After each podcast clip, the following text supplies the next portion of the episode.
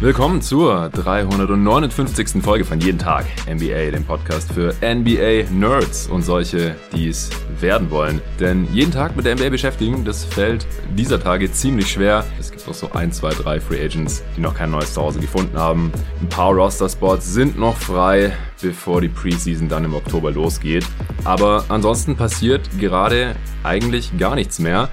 Und ich dachte mir, das wäre jetzt ein ganz guter Zeitpunkt, um viel zu früh eigentlich schon die ersten Power Rankings rauszuhauen. Das ist ein Format, das es sonst immer in der Regular Season gibt. Vor zwei Jahren gab es auch schon mal so ein viel zu frühes Power Ranking. Damals auch mit dem heutigen Gast, und zwar dem Arne Brandt. Hey Arne.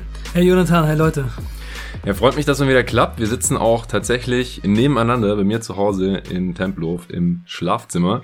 Wir sind heute Podcast-Partner. Gestern waren wir Teammates beim Zocken. War mal wieder geil. Und wir sind auch in der kommenden Saison in der F B L-Liga hier in Berlin Teammates. Ansonsten sind wir jetzt äh, Co- Manager bei der Jeden Tag N B A Nerd Dynasty Fantasy League, die am Samstag dann startet. Da haben wir die dreißig Teams relativ flott voll bekommen. Freut mich riesig. An dieser Stelle nochmal ein Shoutout an Luca Cella, der das Ganze als Commissioner aufzieht. Ja, also wir haben ziemlich viel zu tun miteinander zurzeit, was ja. Basketball angeht. Freut mich, dass es wieder geklappt hat. Wie geht's dir? Ja, mir geht's gut und ich freue mich auch über die ganzen Sachen. Basketball ist einfach so ein schönes Hobby und das jetzt wieder auf allen Fronten endlich mal wieder spielen. Es macht mir super viel Spaß. Ja, wir spielen Wir spielen halt bei Performance von, yes. der, von dem Taschenhersteller im Team. Ja, das ist geil. Wir kriegen jetzt auch Trikots. Ich überlege gerade, welche Nummer ich nehme. Ach, du hast dich noch gar nicht entschieden.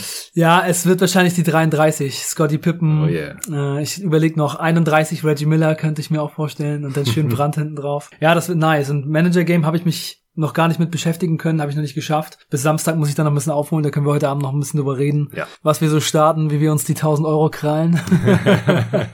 Ja, aber macht alles Spaß, echt cool. Auf jeden Fall. Ja, Sven ist unser Dritter im Bunde, den habe ich mir auch noch reingeholt, als C B A, Cap und T-Building-Experte. Man kennt ihn ja unter anderem aus der Mock-Off-Season hier bei Jeden Tag N B A oder von der Mock-Trade-Deadline. Und ich glaube, wir werden ein ziemlich konkurrenzfähiges Trio da abgeben, aber sind viele gute Leute dabei. Also ja. äh, echt, wenn man sich da im Discord, wo die Kommunikation stattfindet, mal so durchliest, gibt es auch so eine Vorstellungsrunde, was die Leute so machen, wie lange die schon dabei sind. Sind auch viele Leute eher so in deinem Alter, sage ich jetzt mal. Ich glaube, der Altersdurchschnitt ist eher Ende dreißig als Anfang dreißig. Wird auf jeden Fall richtig, richtig fett. Und ja, also Team Performance äh, macht auch Bock, sind coole Jungs dabei. Ist, glaube ich, ein ziemlich tiefes Team, wenn alle am Start sind. Ich war jetzt das vierte Mal da. Ist gerade auch ein bisschen blöd, weil ich halt gerade so wenig in Berlin bin. Äh, vielleicht kann ich nächsten Dienstag nochmal kommen. Äh, du warst jetzt auch Auch im Urlaub, auch beim beim Camping, wie ich letzte Woche auch. Wir haben beide mit Regenwetter hier kämpfen müssen im August in Deutschland. Und ich bin ja dann aber zum Glück den ganzen September nochmal weg. Nee, aber ich habe auch mega Bock, mal wieder ein bisschen organisiert Basketball zu spielen. Das habe ich jetzt in Berlin die letzten vier Jahre gar nicht gemacht. Und es fehlt mir schon so ein bisschen. Und da ist so F B L, glaube ich, ideal. Das ist nicht ganz so, äh, ja, wie wenn man jetzt im Verein irgendwo zockt und mehrmals die Woche Training. Wir haben halt einmal die Woche die Halle, dann zocken wir da zwei Stunden. Ja, und worauf ich halt auch gar keinen Bock habe. Das habe ich bei dem letzten Team, wo ich gespielt habe, in Pankow halt gehabt. Das war halt ein Team, das spielt in der Liga, normal in einer Vereinsliga und mhm. da bin ich da immer hingekommen und wollte halt zocken, einfach ein bisschen Spaß haben und dann wird halt, ja, fast zwei Stunden lang irgendwie trainiert mit irgendwelchen Basketball-Drills, wie man es halt so kennt und am mhm. Ende irgendwie Linienläufe, Achterlaufen. Ah, alles, der ganze Scheiß. Worauf ich gar keine Lust mehr hatte und dann am Ende noch ein kleines Spielchen und jetzt bei der F B L, da kommt man halt hin, da wird zwei Stunden von vorne bis hinten gezockt ohne mhm. Pause und dann geht's wieder nach Hause. Das macht schon richtig Spaß, das ist genau das Richtige und dann halt vielleicht nicht jedes Spiel dabei sein, aber so viele wie es geht und das ist eben auch ganz gut, ne? Man ist nicht, ja. man hat keinen Trainer da sitzen, der sagt, wenn du nicht kommst, spielst du nicht, sondern man einigt sich da irgendwie und das passt dann schon. Das denke ich auch. Ja, und dann gibt's da noch diese Liga namens N B A, wo sich jetzt in der Offseason ein bisschen was getan hat, nicht mega viel. Ich habe das vorhin auch nochmal ein bisschen genauer angeschaut, wie so die Kaderkontinuität aussieht, die ist bei den meisten Teams relativ hoch. Dann habe ich auch hier in Vorbereitung auf diese Power Rankings geschaut, wie sieht's eigentlich im Vergleich mit den Wins der letzten Saison aus, also welche Teams sehe ich hier Stand jetzt Ende August deutlich besser oder deutlich schlechter als in der letzten Regular Season. Klar, da gab es nur zweiundsiebzig Spiele, aber ich habe dann halt die Win Percentage auf zweiundachtzig umgelegt. Und auch da habe ich jetzt nicht so die riesen Umbrüche feststellen können. Wir beide konnten jetzt noch gar nicht über die Offseason sprechen hier zusammen im Pod. Deswegen bin ich gespannt, wie du die dreißig Teams siehst. Heute fangen wir an mit der Eastern Conference. Haben wir damals auch schon so gemacht. Übrigens vor zwei Jahren haben wir das quasi an meinem Geburtstag aufgenommen. Wir haben zusammen reingefeiert, wieder zu Hause. Ich habe nochmal in den Pod reingehört. Und äh, Eastern Conference Power Ranking kam damals bei jeden Tag N B A raus und äh, Western Conference Power Ranking noch äh, bei deinem alten Podcast bei N B A Tauchgang. Das hatte ich schon total vergessen. Ja. Und in der Tradition soll der heutige Pod auch stehen. Also eher ein bisschen locker. Wie gesagt, ist eigentlich noch viel zu früh. Die Teams stehen noch gar nicht alle fest. Äh, was weiß ich, Lauri Markkanen oder so. Könnte er durchaus noch einen Unterschied ausmachen, je nachdem, wo der am Ende landet. Die Preseason ist noch weit weg. Training Camps sind noch relativ weit weg. Und der Saisonstart, der ist jetzt auch noch fast zwei Monate hin. Worüber ich auch ganz froh bin. Also die Offseason ist ja wieder fast einen Monat kürzer als normalerweise und ich will jetzt trotzdem gerne noch vier Wochen in Urlaub gehen. Ich brauche es nach wie vor sehr, sehr dringend. Die Woche Camping war mal ganz cool und ich habe auch gemerkt, wie ich gleich wieder deutlich mehr Energie habe, obwohl ich trotzdem jeden Tag ein bisschen was gemacht habe. Letzte Woche kam ja auch die Redraft raus, die habe ich da noch zusammengeschnitten. Ich habe jeden Tag ein bisschen was abgearbeitet, damit sich da nicht allzu viel anstaut und trotzdem habe ich direkt wieder viel mehr Energie getankt, habe auch wieder regelmäßig schlafen können, auch genug schlafen können und äh, jetzt diese Woche habe ich direkt wieder Bock, hier diesen Pod zu machen, vorzubereiten. Nächste Woche gibt's noch zwei, drei Aufnahmen. Am Freitag gibt's äh, nämlich gleich drei Aufnahmen auf mit Nico zusammen. Unsere Top dreißig hier bei jeden Tag N B A, die dann über den September verteilt erscheinen wird. Also das äh, fand ich schon ziemlich krass, was das für einen Unterschied ausmachen kann, wenn man mal eine Woche einfach ein bisschen langsamer macht. Und deswegen glaube ich auch, dass ich nach dem Urlaub dann im Oktober hier wieder richtig angreifen kann. Jetzt gibt's noch einen kurzen Spot von Athletic Greens, die die heutige Folge sponsern. Und dann geht's los. Wie du vielleicht schon weißt, stehe ich auf gute Ernährung und körperliche Fitness, auch damit ich auch mit jetzt dreiunddreißig Jahren Post-Prime auf dem Court noch ein bisschen abgehen kann. Vor allem jetzt, nachdem man so lange Zeit nicht mehr richtig zocken gehen konnte, war ich echt motiviert, habe erst zu Hause trainiert, seit ein paar Wochen bin ich wieder im Gym und jetzt gerade gehe ich so viel draußen ballen, wie es dieses Sommerwetter eben zulässt. Hoffen wir, dass es so weitergeht. Und was Ernährung angeht, ist jeden Morgen Athletic Greens die perfekte Ergänzung für mich in meinem doch recht vollgepackten Alltag. Das trinke ich nach wie vor jeden Morgen und bin immer noch sehr überzeugt davon. Das ist ein Mix aus fünfundsiebzig gesunden Zutaten, das man einfach mit Wasser vermischt. Ich stehe morgens auf und mache meiner Freundin und mir anstatt dem ersten Kaffee immer erstmal Athletic Greens. Da freue ich mich echt schon immer richtig drauf. Meine Freundin ist auch noch ein bisschen tiefer im Nährstoffthema drin als ich, ist alle fünfundsiebzig Zutaten mal durchgegangen und war auch begeistert. Wenn das interessant für dich klingt, als Hörerin oder Hörer meines Podcasts bekommst du jetzt auf athleticgreens.com slash jeden Tag N B A immer noch ein exklusives Angebot. Also das schmeckt sehr, sehr viel leckerer, als es aussieht. Ist so ein dunkelgrüner Trunk und man hat direkt als allererstes morgens alle täglichen Nährstoffbedürfnisse mit einem Löffel abgehakt. Das allein fühlt sich schon gut an, aber ich bin auch merklich fitter, mental und körperlich jetzt über die Wochen und Monate geworden, seit ich das nehme. Es hilft der Verdauung, unterstützt das Immunsystem und boostet die Regeneration. Also für jeden Sportler oder gesundheitsbewussten Menschen ist es das Geld absolut wert. Wenn du Bock auf die Morgenroutine nicht nur von meiner Wenigkeit, sondern von diversen Triathleten, Olympioniken, anderen Profisportlern, Fitness- und Gesundheitsexperten hast, dann probier's einfach mal aus. Mit einem Abo bekommst du Athletic Greens jeden Monat an die Haustür geliefert. Das Abo kann natürlich jederzeit gestoppt werden und innerhalb der ersten sechzig Tage gibt's sogar noch eine Geld-Zurück-Garantie.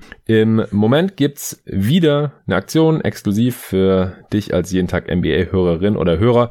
Auf athleticgreens.com slash jeden Tag N B A erhältst du kostenlos einen Jahresvorrat an Vitamin D drei und dazu noch fünf Travel Packs zu deinem Athletic Greens Abo gratis obendrauf. Also nochmal athleticgreens.com slash jeden Tag N B A.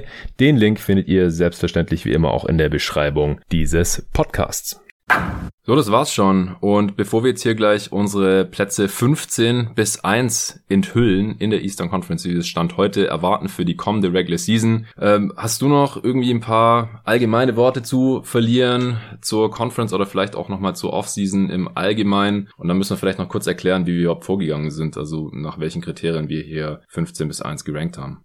Ja, ich finde es ganz interessant, wie viel Bewegung von guten Spielern und Starspielern es in den letzten Jahren gab und wie es sich jetzt doch ein bisschen anders anfühlt. Also es fühlt sich irgendwie so an, als hätten mhm. jetzt doch viele von den Stars so ihre Teams gefunden, bei denen sie jetzt planen, auch längere Zeit zu bleiben. So wie zum Beispiel Kawhi oder K D, die dann einfach sagen, hey, hier gefällt's mir, hier will ich bleiben, hier haben wir ein gutes Team. Und ich habe das Gefühl, für Teams, die so alles reinpacken wollen, egal ob jetzt in einem großen Markt oder in einem mittelgroßen Markt, um nochmal irgendwie den Star ihrer Wahl irgendwie zu kriegen. Da scheint jetzt ein bisschen weniger möglich zu sein und das ist so ein Punkt, der mir sehr aufgefallen ist. Mhm. Ja, und dadurch erklärt sich dann, glaube ich, auch einiges. Und dann hatte ich auch das Gefühl, dass auch viele so mittelgute Free Agents eher bei ihren Teams geblieben sind, so à la Marcus Smart. Das ist auch so ein Gefühl, das ich habe. Also ich habe es mir jetzt nicht äh, genau angeguckt oder durchgerechnet. Da kannst du vielleicht auch was zu die sagen. Die schon vorzeitig jetzt auch verlängert haben. Ja, genau, ja. Vorzeitige Verlängerungen. Und also irgendwie scheint so ein bisschen, es eher mehr Richtung Kontinu- Kontinuität zu gehen. Du hast ja es ja. ja auch ganz genau angeguckt, ne? Also ja.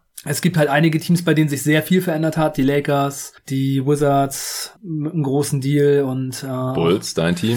Die Bulls haben viel verändert, hoffentlich ja. äh, sehr zum Positiven. Ja, ja, also ich habe es mir angeschaut. Ich habe immer gezählt, wie viele Spieler der Vorsaison immer noch im Kader sind und ähm, habe das dann halt mit der Zahl fünfzehn abgeglichen, weil ob jetzt hier ein Two-Way-Spieler noch dabei ist, der schon letztes Jahr da war, das ist ja nicht mehr so super relevant. Eigentlich sollte man es noch irgendwie gewichten, ja, auf nach gespielten Minuten machen auch manche.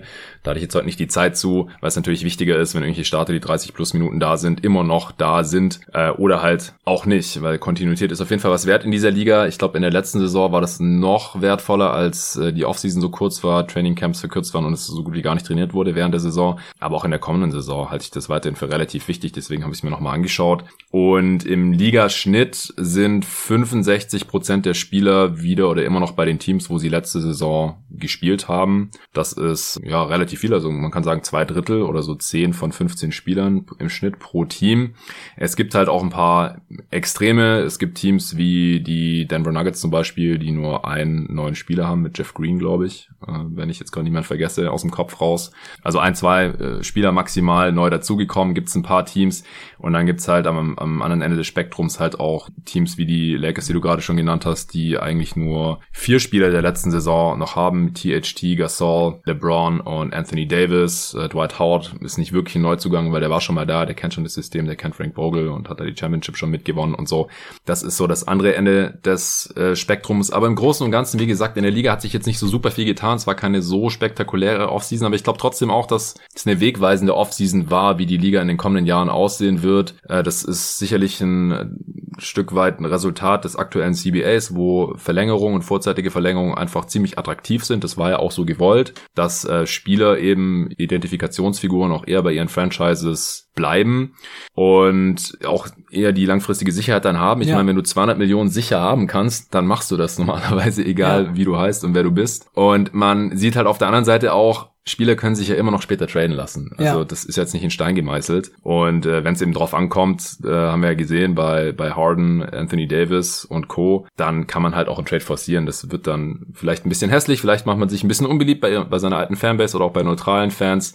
Aber im Endeffekt bekommen die absoluten Superstars in dieser Liga zumindest immer ihren Willen und wahrscheinlich wird dadurch dann halt die Free Agency, die Free Agency Classes der nächsten Jahre nicht ganz so spektakulär, weil die großen Namen eben fehlen. Die haben jetzt zum Großteil einfach schon vorzeitig verlängert und dann ist ja wieder eine Folge daraus, dass die Teams halt nicht so ihren Cap Space dafür freischaufeln, weil wenn du keine dreißig, vierzig Millionen Cap Space brauchst für so einen Superstar, dann machst du es in der Regel halt auch nicht frei, weil vier Spieler für zehn Millionen pro Jahr oder sowas dafür opfert niemand äh, seinen halben Kader und will diese Flexibilität haben. Also das ist ziemlich interessant, definitiv. Ähm, ich denke, dadurch gibt es tendenziell ein paar mehr große Trades und ein paar weniger große Free Agency Signings und das liegt wahrscheinlich halt auch daran, das hast du gerade auch schon angeschnitten, dass die großen Märkte jetzt ihre Teams zum Großteil einfach schon haben. Die Nets haben ihr Team, die Lakers haben ihr Team, die Clippers haben ihr Team, die haben alle ihre Stars und die Knicks und die Bulls, die haben jetzt halt ihren Cap Space für so ja eher mittelmäßige Teams erstmal aufgebraucht und sich halt auch so aufgestellt, dass sie die eventuell dann per Trade noch was machen können oder halt in zwei, drei Jahren wieder in der Free Agency aktiv werden können, wenn sich da dann doch noch irgendwas ergeben sollte. Ja. Ja, und nochmal zu dem Player-Movement-Thema. In den letzten Jahren gab es halt auch einige abschreckende Beispiele, ne? Also es gab DeMarcus Cousins, Isaiah Thomas, Spieler, die auf Max-Deals gehofft haben, die sich verletzt haben mm. und dann super viel Geld verloren haben. Dann mm. gibt es äh, bei den mittleren Spielersegment halt auch jetzt Dennis Schröder und Nerlens Noel und solche Leute, die ja. halt auf Geld verzichtet haben und ähm, dann eben viel Geld verloren haben. Dann gibt es andererseits auch Teams, die versucht haben, so auf Antetokounmpo zum Beispiel zu setzen, und zum Beispiel die Miami Heat in der letzten Saison oder die Dallas Mavericks, ja, die Raptors. haben die Raptors haben Entscheidungen getroffen und ein bisschen gegambelt und gehofft, dass sie Antetokounmpo kriegen, und sind damit auf die Nase gefallen. Also all sowas wird auch reinspielen beim Teambuilding, dass Teams eben dann eben vielleicht ein bisschen vorsichtiger sind, und ja, das spielt, glaube ich, alles mit rein. Ich glaube, da lernt man dann eben auch daraus und sieht, wie wie der Markt sich verhält, und ja. dann läuft's eben so. Was auch noch interessant ist, dass halt ein, also Miami ist ja keiner der größten Märkte, das denken manche immer, Miami ist gar nicht so groß, ist einfach nur super beliebt bei Spielern, weil halt das ganze Jahr geiles Wetter, Partyszene, Strände und so weiter. Und die haben es jetzt zweimal hinbekommen, einen Starspieler sich zu holen, der Free Agent war, ohne genügend Capspace zu haben überhaupt. Also das geht halt auch. Die haben Butler geholt und jetzt Kyle Lowry in Sign and Trades. Das ist halt auch noch eine Möglichkeit. Du brauchst gar nicht so super viel Capspace, wenn du das schlau managst und passende Verträge hast zum Traden, vielleicht noch ein, zwei Assets oder halt diesen Standort einfach, wo die Spieler hin möchten, dann findet man halt meistens auch einen Weg. Ja, äh, ich würde sagen, wir fangen dann einfach mit dem Power Ranking jetzt an, oder? Verlieren nicht mehr allzu viel Zeit, damit wir hier gut durchkommen. Wir nehmen heute auch noch den Westen auf, der kommt dann nächste Woche. Und äh, es sind halt insgesamt dreißig Teams zu besprechen. Deswegen haben wir gesagt, wir schauen mal, dass wir pro Team vielleicht uns auf maximal drei bis fünf Minuten beschränken, damit wir hier gut durchkommen. Und wir wollen heute Abend hier vielleicht auch noch die Zeit nutzen, um mal über das Managerspiel zu sprechen. Und vielleicht, wenn es reicht, noch eine Runde N B A two K einundzwanzig mit den tagesaktuellen Kadern, wo ich vorhin noch mal dran saß, äh, zu zocken. Ich glaube, du hast Bock, mal deine Bulls äh, zu zocken. Die dürften sich ganz anders spielen als noch letztes Mal, als du hier warst. Da hast du noch mit dem alten Roster vorlieb genommen. Ja, jetzt werde ich dich mit DeMar DeRozan auseinanderbauen. Das sehen wir dann. Okay, wir fangen an äh, mit, ah ne, kurz noch die Kriterien, genau, wir wissen heute hier vorgegangen, also hast du jetzt hier schon wirklich durchgerankt oder hast du es eher noch in Tiers, wo du sagst, ja gut, ob das Team jetzt auf zwölf oder elf oder dreizehn landet, weiß ich noch nicht so genau, und was hast du dir da auch für Gedanken zu gemacht, was hast du dir dafür angeschaut?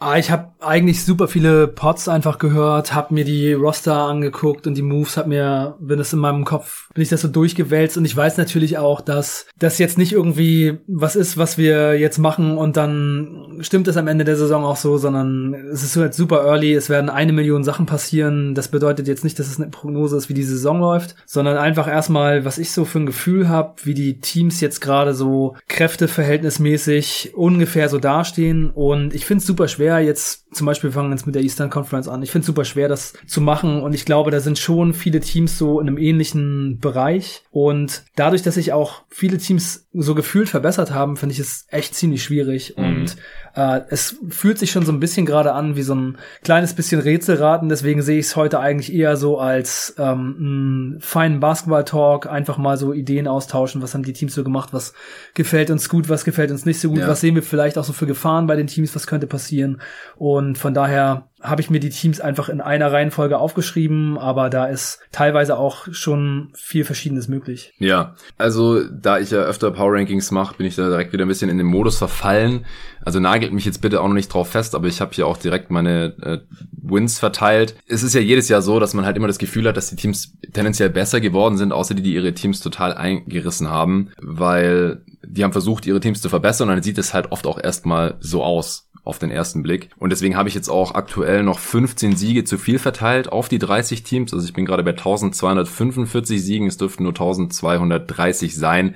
Das ist mir jetzt aber gerade mal noch egal. Also ich könnte jetzt einfach jedem zweiten Team noch einen Sieg wegnehmen. Dann hätte ich ja meine richtige Anzahl hier. Trotzdem nagelt mich noch nicht drauf fest. Das wird sich natürlich noch ändern. Ich werde hier auch noch über jedes Team in einem Podcast sprechen und natürlich mich noch viel mehr damit beschäftigen dann im Oktober. Und da werden sich meine Meinung dann zwangsläufig noch ändern, dann auch wenn die Preseason gelaufen ist, und wie gesagt, wenn sich noch ein, zwei Sachen vielleicht in dem einen oder anderen Kader getan haben. Aber ich habe die Siege hier schon verteilt.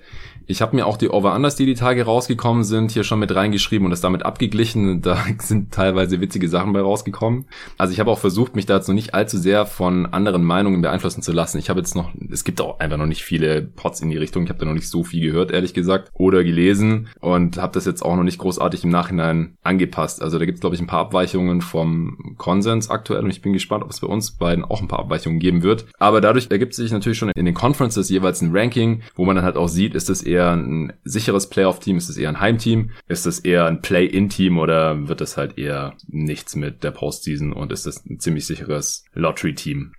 Auf Platz fünfzehn im Osten, da habe ich ziemlich klar eigentlich die Orlando Magic. Ja, also ich würde sagen, es sollten die Magic oder die Pistons äh, ziemlich deutlich sein. Ich habe die Pistons, stand jetzt sogar mit sechs Siegen mehr.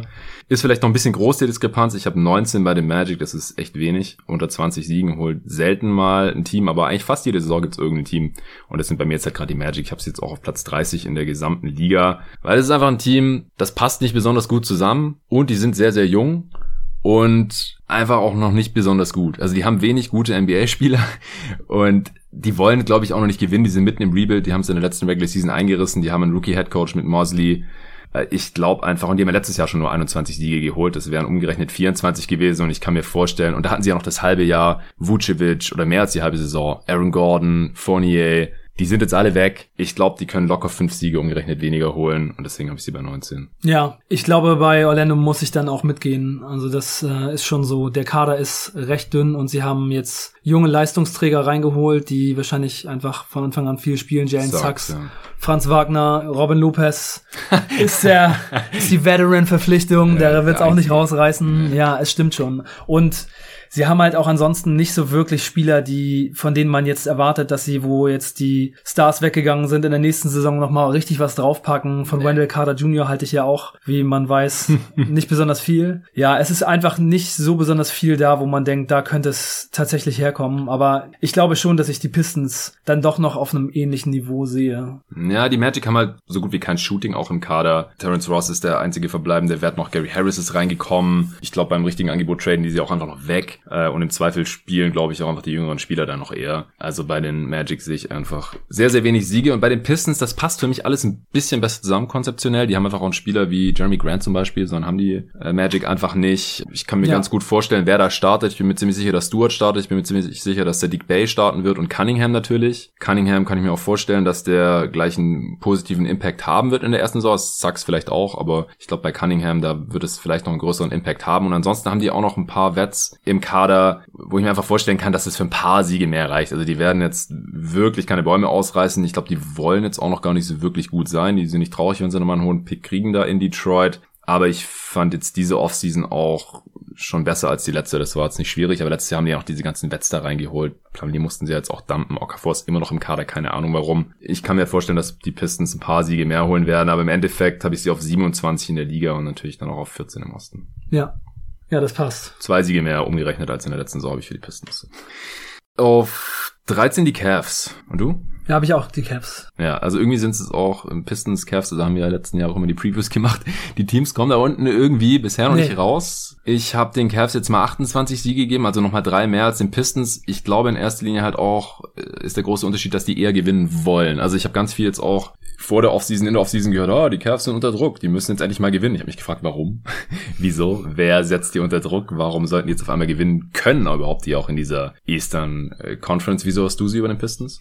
Ja, ich glaube, das ist auch der Grund. Sie haben halt immerhin schon so ein bisschen so ein etwas gefestigtes Team, finde ich. Also mhm. sie haben jetzt halt schon mal mit ein paar Leuten ein paar Jahre zusammengespielt, so Larry Nance und dann eben äh, Kevin Love ist noch da. Genau, Kevin Love. Ricky Rubio haben sie jetzt. Colin Sexton und mhm. Darius Garland und da sind halt ein paar Leute schon einfach so ein bisschen irgendwie in dem Team etwas länger dabei, die auch schon ein bisschen Erfahrung gesammelt haben, die schon die Möglichkeit hatten, sich so ein bisschen zu verbessern. Mhm. Jared Allen ist vielleicht vielleicht ein Defensivcenter, der einen Impact haben könnte. Auf jeden Fall wurde er so bezahlt. Ja. Mobley könnte vielleicht auch schon ein paar gute Sachen für das Team machen, wenn er wirklich irgendwie diese switchable Defense mitbringt und mhm. ein bisschen Rim Protection. Offensiv wird es natürlich eher roh, aber ja, ich sehe schon einfach so ein bisschen mehr so ein Teamkonzept und ein bisschen mehr so eine vielleicht Kontinuität und Eingespieltheit. Aber bei den Cavs fehlt halt, um einfach mal besser zu werden, auch irgendwie so der Impact-Spieler, der jetzt einfach schon im Kader gezeigt hat, dass er ein bisschen was machen kann. Irgendwie Garland und Sexton fühlen sich halt eher an wie Spieler, die ganz gute Stats auflegen, aber es halt am defensiven Ende einfach wieder abgeben. Und hm. ja, es ist einfach irgendwie nicht besonders viel da, um da mehr zu erwarten. Also ich habe bei dem Roster sowieso kaum Spieler, die ich so richtig nice finde oder wo ich mir viel von erwarte. Und ich glaube, das wird nicht so besonders positiv werden, auch die nächsten Jahre. Also mit Mobley haben sie auf jeden Fall so einen Spieler schon im Kader, aber ich glaube, das dauert einfach noch ja. ein bisschen. Ja, Mobley ist vielleicht der Einzige, bei dem ja, man so ich richtig positiv sein kann. Garland fand ich letzte Saison auch deutlich besser als in der Rookie-Saison. Ich mag Larry Nance Junior, aber ist halt ein Rollenspieler. Ich mag Okoro, den Rookie des letzten Jahres, auch sehr gerne. Also sie haben da einen interessanten Core. Ich glaube einfach, dass das von der Qualität her noch nicht reicht. Ich habe sie bei achtundzwanzig Siegen. Das Over-Under liegt bei sechsundzwanzig Komma fünf, da wäre ich jetzt sogar noch drüber. Bei den Pistons wäre ich auch drüber, sehe ich gerade. Das wäre bei vierundzwanzig Komma fünf. Bei den Magic wäre ich drunter, das ist bei zweiundzwanzig Komma fünf. Aber ich finde die Lines hier schon ganz gut gewählt. Außer bei den Magic, da bin ich relativ deutlich drunter. Ja, die Cavs, die haben halt von diesen drei Teams hier den sinnvollsten Kader. Sie haben ein paar Vets. Wie gesagt, sie haben noch für Rubio getradet. Keine Ahnung, wie viel der da spielt. Sie haben noch Kevin Love da. Ich weiß nicht, wie lange der noch da bleibt. Das, da gibt's schon noch einige Fragezeichen. Larry Nance Junior wollen sie wohl weiterhin nicht traden, obwohl der einen guten Gegenwert einbringen würde. Aber ich finde, die können schon eine einigermaßen solide Rotation bauen. Ich finde einfach nur jedes andere Team im Osten noch besser. Deutlich besser, teilweise sogar, äh, die ich jetzt hier direkt über ihn gerankt habe. Und deswegen sind sie bei mir auch nur auf Platz dreizehn gekommen. Ich habe ihnen drei Siege mehr gegeben, als in der letzten Saison allerdings umgerechnet. Wen hast du auf zwölf? Die Toronto Raptors. Ich auch. Da gibt's auch Leute, die sagen, letzte Saison war die absolute Seuchensaison, die mussten in Tampa spielen, äh, jeder Spieler in der Rotation hat mindestens zehn Spiele verpasst und so weiter und so fort. Und die sehen da jetzt so ein Bounceback hier für die Raptors kommen, siehst du ja dann offensichtlich nicht.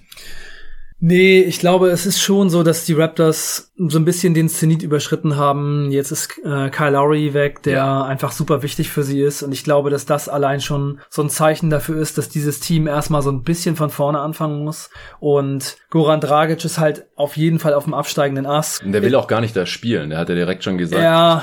Ich glaube, das war in slowenischen Medien, so ja, ich werde sowieso weiter getradet. Mhm. Ja, ich finde, die Offseason der Toronto Raptors wirkt so ein bisschen so, als wenn sie gerade nicht so ganz genau wissen, was sie machen sollen. So ein bisschen so, wollen wir versuchen, weiter gut zu sein oder wollen wir von vorne anfangen? Ah, wir versuchen es erstmal nochmal, aber ich habe das Gefühl, dass es nicht so positiv verlaufen wird. Ich glaube, Masai Ujiri weiß ganz genau, was er macht.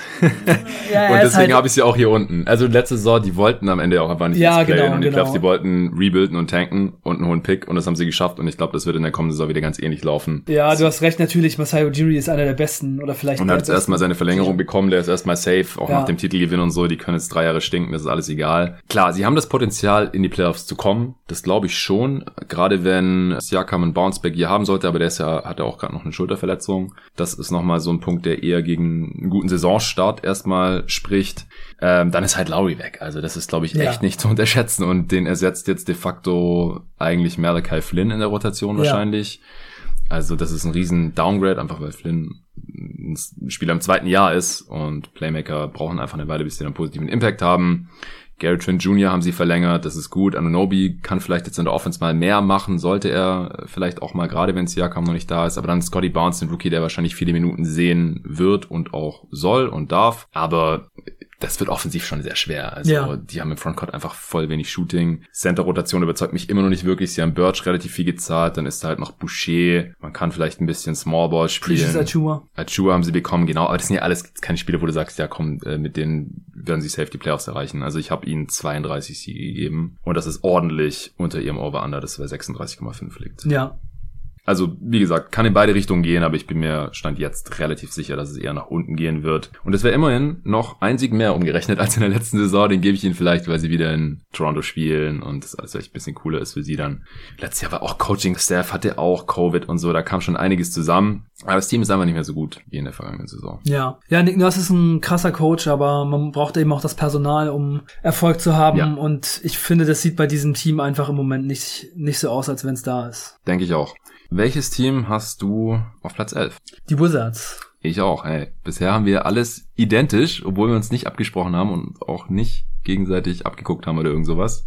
Wie weit weg von den Raptors siehst du die? Also ich glaube schon, dass die Wizards ein besseres Team sind als alle, die wir bisher ges- besprochen haben. Und ich finde, also mir gefällt auch, was die Wizards gemacht haben. Ja. Russell Westbrook hat letztes Jahr eine krasse Saison gespielt.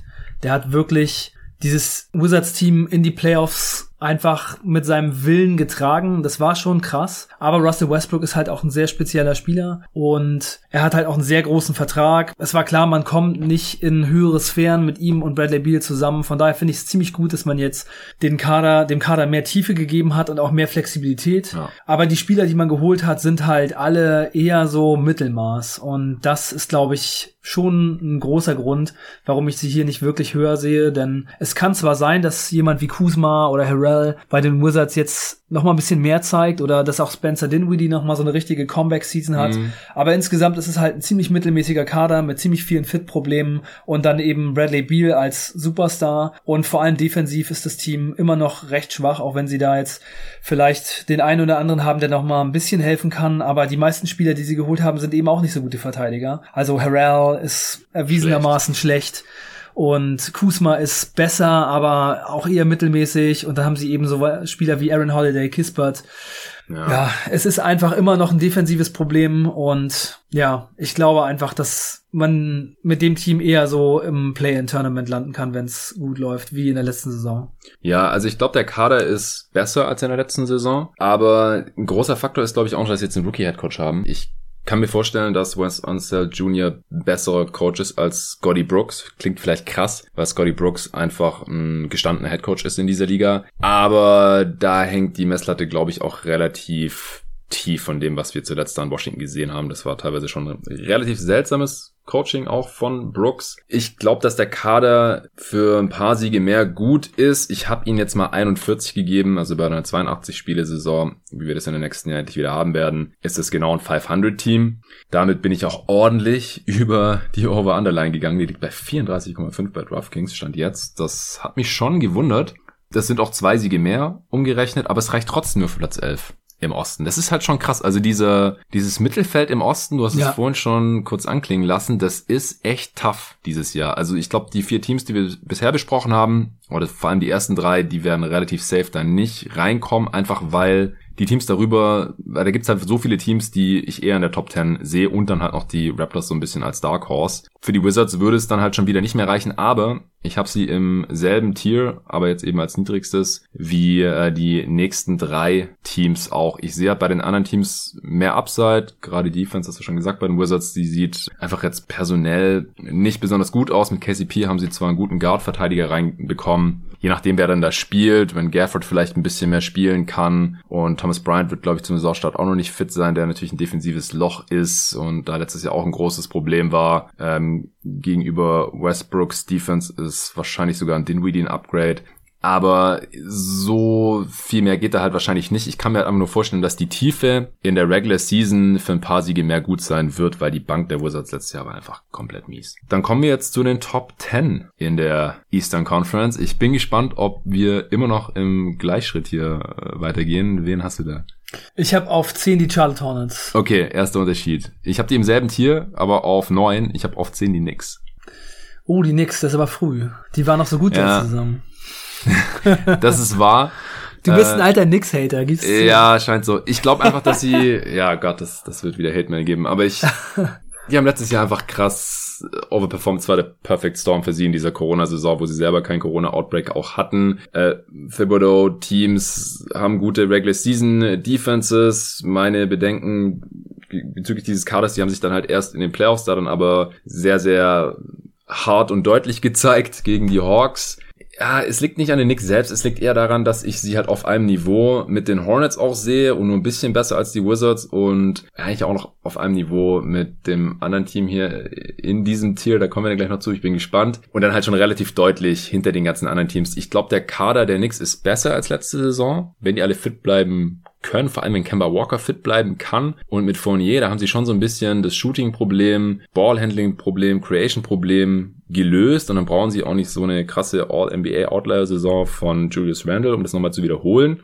Aber ich glaube einfach, wie gesagt, dass sie letztes Jahr ein bisschen overperformed haben und äh, dieses Jahr performen sie dann wahrscheinlich eher so auf dem Niveau, das man eher so erwarten könnte. Defensiv kann ich mir vorstellen, dass sie ein bisschen nachlassen werden. Äh, zum einen, weil Walker und Fournier beide keine tollen Defender sind. Also Walker hat sich da mal reingehängt, aber ich glaube, dass es einfach mittlerweile körperlich nicht mehr stemmen kann und er ist einfach ein kleiner Guard. Das wird dann einfach schwierig. Ü dreißig ähm, mit der Defense. Und zudem die Verletzung von Walker, ne? Ja, genau. Also das meine ich ja. Also es ja. war einfach nicht mehr so mobil. Dann ja. ist es schwierig, sich um die Screens die ganze Zeit durchzukämpfen. Die Defense attackiert ihn in jedem Angriff. Ähm, Fournier ist okay, aber schlechter als Bullock in der Defense. Und äh, wenn die Gegner dann ihre Dreier noch ein bisschen besser treffen als in der letzten Saison, das hatten wir ja auch tausendmal das Thema hier im Pod, dann kann ich mir schon vorstellen, dass die Defense ein bisschen nachlässt. Und dann glaube ich einfach, werden sie wieder auf einem ähnlichen Niveau agieren wie in der letzten Saison. Und also wie gesagt, jetzt nicht hier an diesem Ranking auf zehn festbeißen. Die können genauso gut auf sieben oder acht landen. Aber so um den Dreh, ich sehe sie halt so als fünfhundert-Team ungefähr. Ja, aber meinst du nicht, dass wenn Mitchell Robinson zurückkommt, die Defense nochmal so vielleicht auch andererseits von der Center-Position einen kleinen Boost bekommt? Und dass dann eben auch vielleicht die Entwicklung von R J Barrett und vielleicht sogar Julius Randle im zweiten Jahr in so einer Rolle und dann eben Quigley und Obi Toppin auch dazu führen könnte, dass der Kader tiefer, besser wird und es vielleicht dann eben mit Walker und Fournier offensiv ja. auch besser läuft. Also ja, ein bisschen Upside ist auf jeden Fall da. Ähm, zum ersten Punkt, das glaube ich nicht unbedingt, weil die Defense war halt ohne Mitchell Robinson letzte Saison gar nicht schlechter. Deswegen bin ich mir da gar nicht so sicher, ob... Aber dann haben sie halt Nerlens Noel und Mitchell Robinson, also vielleicht forty-eight Minutes einen guten Rim Protector. Ja, aber letztes Jahr, wie gesagt, hat es nicht so einen Unterschied dann ausgemacht, ähm, dass Taj Gibson der Backup war, der auch noch da ist, der muss dann nicht mehr spielen. Das, wie gesagt, ein bisschen Upside sehe ich schon. Ich glaube auch, dass sie ziemlich safe in den Top Ten landen werden. Ich sehe eigentlich überhaupt nicht die Downside. Dazu sind äh, Thibodeau-Teams in der Regular Season einfach zu gut, denke ich, auch weil die Stars so viele Minuten spielen und so. Ich bin mir noch nicht ganz sicher, wie die Rotation aussehen wird, weil ich habe bei zwei K auch bei allen Teams die Minuten verteilt und viele Spieler, die jetzt von den Knicks auch bezahlt wurden oder die da sind und die Minuten brauchen, um sich weiter zu, zu entwickeln. Du hast Toppin und Quigley genannt oder die tollen Rookies, die sie jetzt geholt haben mit äh, McBride und Grimes. Das finde ich auch alles ziemlich gut, aber es kann gar nicht jeder von denen spielen. Ja. Also weil Barrett und Randall, die bekommen ja schon ihre Minuten und äh, Rose wird seine Minuten bekommen, Walker, wenn fit, wird seine Minuten bekommen, Fournier bekommt seine Minuten sicher, weil der wurde bezahlt und so, da bleibt gar nicht so super viel ja. Spielzeit übrig für alle. Ja, und dann ist Tom Thibodeau natürlich auch ein Trainer, der es Rookies eigentlich immer ein bisschen schwer macht. Also Quigley Rookies war ja letztes Jahr wirklich gut und er hat auch es ja. schwer gehabt, konstant seine gespielt. Minuten ja. zu bekommen. Ja, ja ähm, dann sprechen wir nochmal über die Hornets. Ja. Die hattest du also, jetzt einen Spot weiter unten. Genau, ich hatte die Hornets auf zehn und ich habe die Knicks auf sieben aufgeschrieben. Also sagte er, während er hier im LaMelo Ball-Shirt saß. LaMelo Ball, kommender komm, Superstar. Ja, also ich ähm, ich sehe auch bei den Hornets schon das Potenzial, dass sie eine bessere Saison spielen. Sie waren ja auch in der letzten Saison so ein bisschen äh, Cinderella, teilweise die Überraschung der Saison und haben dann eben am Ende so ein bisschen den Abflug nach unten gemacht, als sich dann eben LaMelo Ball für längere Zeit verletzt hat und eben auch Gordon Hayward.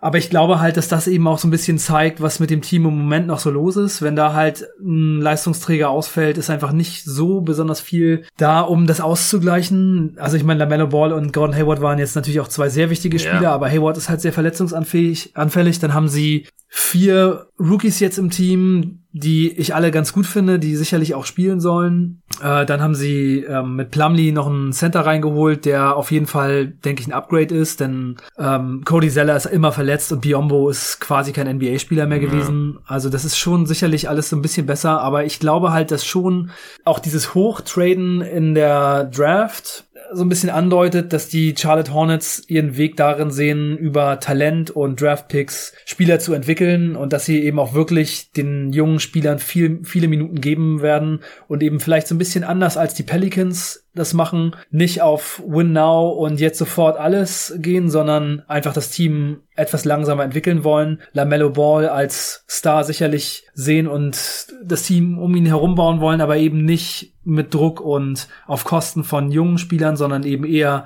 die jungen Spieler entwickeln Und ich glaube, dass das eben dazu führen wird, dass es vielleicht einen kleinen Schritt zurück gibt. Deswegen, selbst wenn die Hornets mit weniger Verletzungen durch die Saison kommen, sehe ich es eher, dass sie vielleicht dann eher so im Zehner-Bereich finishen. Mhm. Auch, ja, weil, also, auch weil die anderen Teams besser geworden sind. Ja, also ich nochmal, damit hier keine Missverständnisse entstehen, ich habe den Hornets und den Knicks jeweils zweiundvierzig Siege gegeben, also genau gleich viele kann man hier gerne austauschen. Das sind vier Siege mehr für die Hornets als letzte Saison. Ich glaube einfach, dass das relativ leicht zu erreichen ist, wenn LaMelo Ball von Anfang an startet, noch mal ein bisschen besser wird, wie man es von so einem Spiel im zweiten Jahr einfach erwarten kann. Sein ja. Impact wird wahrscheinlich noch ein bisschen größer, weil das System wahrscheinlich auch noch mal ein bisschen mehr auf ihn dann angepasst wird. Als Starter hoffentlich für alle zweiundachtzig Spiele, wenn er fit bleiben kann. Ähm, Hayward ist eine Wundertüte. Ich preist da jetzt nicht mehr Spiele ein als letzte Saison. Wir haben ja. uns äh, vor der letzten Regular Season ausführlich über ihn und warum wir seinen Vertrag nicht so mögen unterhalten. Und das ist halt der Grund bei ihm. Er hat immer irgendwas. Mal fehlt er fünf Spiele, mal zwanzig. Wir wissen es einfach nicht. Aber mit Kelly Oubre haben sie, und ja, ich bin Fanboy, Full Transparency, aber da haben sie jetzt einfach auch einen Backup, der kann fünfundzwanzig Minuten locker spielen. Der ist nicht so gut wie Hayward, der ist kein so ein Playmaker, kein so ein konstanter Shooter und so. Aber ich finde, der passt in dieses Team sehr gut rein. Die werden viel in Transition gehen, äh, mit Rozier, LaMelo, ja. Ähm, das wird ein Traum. Bridges, äh, K- das wird ein absoluter Traum. K. Jones, das das wird einfach insane. Ja. Ich glaube, die Rookies werden gar nicht so viel spielen, weil auch da wieder ist mir aufgefallen, es ist nicht so der Platz in der Rotation. Also Buchner hat bestimmt, also der wurde einfach so hoch gedraftet und sie brauchen auch noch einen Guard in der Rotation. Sie haben jetzt quasi statt Devonte Graham da noch Ish Smith drin, der ein schlechterer Spieler ist, aber ich weiß gar nicht, ob das jetzt so einen riesen Unterschied macht für ein Team, das in die Playoffs möchte, weil ich halt auch einfach nicht so super viel von Devonte Graham. Ich find's gut, dass sie ihn da im seinen Trade abgeben konnten. Ja, ich glaube, es war ein Fehler. Ich nicht. Warum war das ein Fehler? Also Ish Smith verdient fünf, Devonte Graham ungefähr zwölf für die nächsten ähm vier ja. Jahre. Und das Gehalt ist okay. Das ist schon ja, okay. Und also Devonte Graham ist einfach ein, ein super krasser Gunner. Der kann natürlich nichts zum Korb, aus dem Zwei-Punkt-Bereich ja. kann, er, kann er gar nichts. Aber in den letzten zwei Jahren hat Devonte Graham hundertachtzehn Spiele gemacht und hat dreihundertsiebenundneunzig Dreier geworfen. Und mhm. Ish Smith hat hundertzwölf Spiele gemacht und hat achtzig Dreier geworfen. Also sind ja, ja. einfach so krasse Unterschiede. Und das ist einfach eine Shooting League. Die haben jetzt von der von der Bank, haben die jetzt einfach wirklich wenig Shooting. Also sagen wir mal, die Starting Five bleibt so, wie es jetzt letzte Saison war. Dann äh, haben sie von der Bank halt nur neue Spieler und ähm, kaum jemand kann schießen. Also es ist halt dann schon ein Problem. Da muss man sich halt schon überlegen, ob man Plumlee äh, dann eben startet und äh, nicht äh, zum Beispiel P J Washington, dann muss der von der Bank kommen. Und ja, ich glaube schon, dass es ein Fehler war, Devonte Graham nicht zu behalten. Ich glaube, dass es daran liegt, dass er sehr unzufrieden war und dass er eine Starterrolle will. Ich glaube, er hat einfach so mit LaMelo Ball gesehen, okay, hier geht meine Starterrolle und war damit ja. sehr unzufrieden. Aber er war halt Restricted Free Agent und die Charlotte Hornets hätten ihn einfach behalten können. Ich glaube, das wollten sie halt einfach nicht, weil sie eher gute Laune im Team haben wollen und dass alle zufrieden sind. Mhm. Wahrscheinlich lag es daran, denn ansonsten, denke ich, hätte man so einen Spieler wie Devonte Graham schon eher behalten sollen. Ja, verstehe schon. Ich finde auch die Verlängerung für Rozier jetzt ein bisschen übertrieben, aber das ändert jetzt nichts an der Qualität für das äh, des Teams nächste Saison. Also ich glaube, im Endeffekt sehen wir die Hornets ja schon relativ ähnlich, halt irgendwie so in diesen Top Ten, äh, in, in Play-in-Range. Ich sehe sie halt ein bisschen besser als letzte Saison und das liegt in allererster Linie an LaMelo Ball, dass ich das Team bisschen stimmiger und etwas tiefer finde als in der letzten Saison noch. Ja, ich bin ja der LaMelo Ball Supporter Nummer eins und ich glaube, er wird eine super krasse Saison spielen.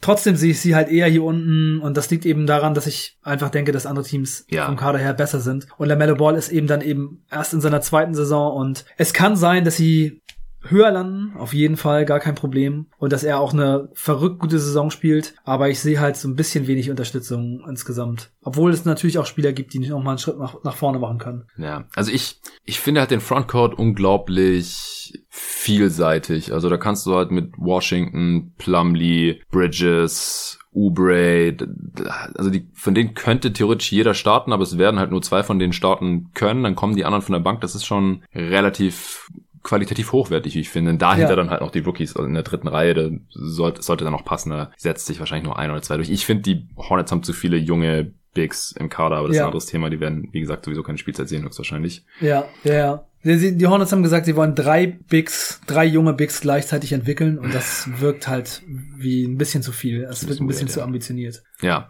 ja, ich denke, das reicht jetzt auch schon zu den Hornets. Man merkt, glaube ich, dass es ein Team ist, das uns beide überdurchschnittlich stark interessiert. Ja, mein Team Nummer zwei. Ja, ähm, welches Team kommt denn bei dir jetzt auf Platz acht. Die Boston Celtics. Uh, okay, okay, weil äh, dein Nummer eins Team, das kommt bei mir jetzt schon hier, mit vierundvierzig Siegen, zwei mehr als Hornets und Knicks und ein Sieg weniger als die Hawks zum Beispiel, die ich direkt darüber habe. Celtics habe ich tatsächlich auf Platz fünf ist das, mit neunundvierzig Siegen, also schon fünf Siege drüber stand heute. Also die sehen wir wohl relativ unterschiedlich.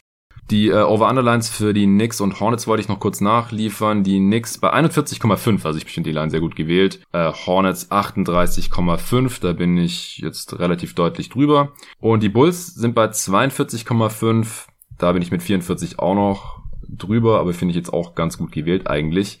Und die Bulls sind mit das Team, denen ich die meisten Siege mehr im Vergleich zur Vorsaison gegeben habe, mit neun. Die hatten letzte Saison umgerechnet fünfunddreißig, einunddreißig hatten sie tatsächlich und jetzt habe ich ihnen vierundvierzig gegeben. Wo hast du denn die Bulls?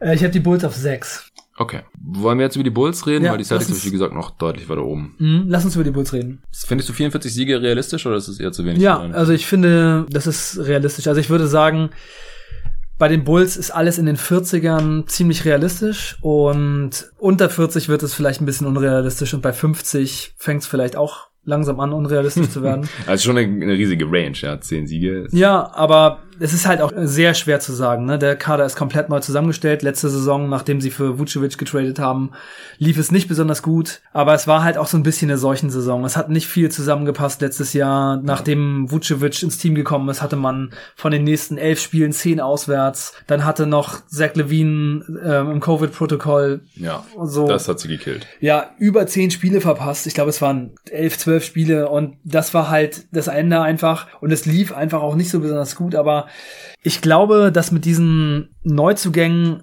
verschiedene Dinge erreicht wurden, die in der letzten Saison wirklich ein großes Problem waren, also vor allem die Defense an der Dreierlinie, also am Perimeter, wurde, glaube ich, sehr gut verbessert mit Lonzo Ball und Caruso, was letzte Saison sehr schwierig war. Mhm. Dass man da auch jetzt einfach mal Lineups spielen kann, wo man mal ein, zwei gute Verteidiger einfach auf dem Feld hat, was es letzte Saison fast gar nicht gab. Also da war Garrett Temple wirklich so äh, quasi der beste Guard-Verteidiger und der war auch noch dann relativ viel verletzt.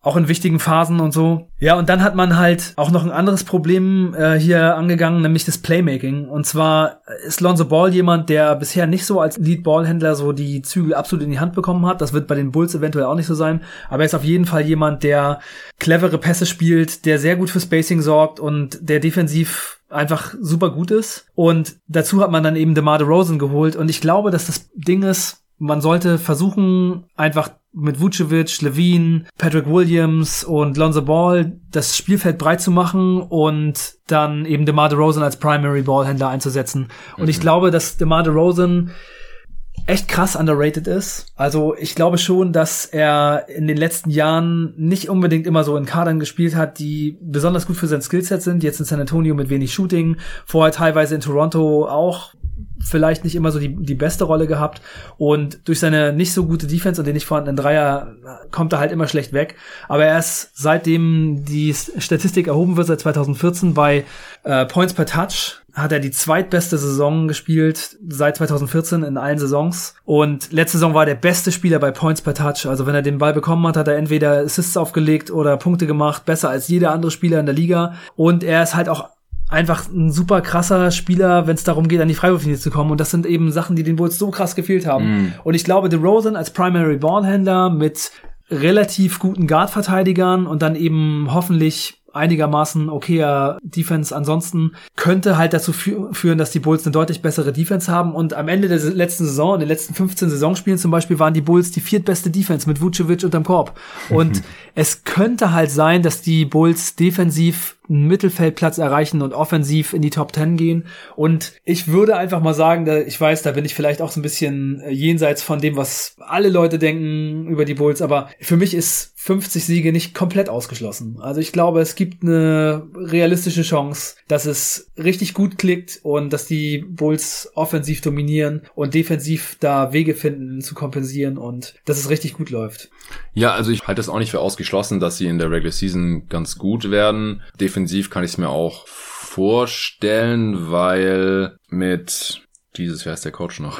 Billy Donovan. Donovan. Ähm, der coacht eigentlich normalerweise auch ziemlich gute Regular Season Defenses. In den Playoffs halte ich nicht so viel von dem Team, da wollen wir uns heute aber nicht so sehr drauf fokussieren, einfach weil es noch ultra weit weg ist ja. und wir da noch mehr als genug Gelegenheiten für haben werden können. Aber in Regular Season kann ich es mir schon vorstellen. Was ein bisschen dagegen spricht, ist halt äh, die Stand heute noch sehr mangelhafte Tiefe. Also es ist eins der wenigen Teams, wo ich jetzt Probleme hatte, irgendwie eine zehn-Mann-Rotation zu füllen. Ja, aber die Bulls haben auch erst äh, elf ja, genau. Roster-Spots gefüllt. Ja, ja, genau.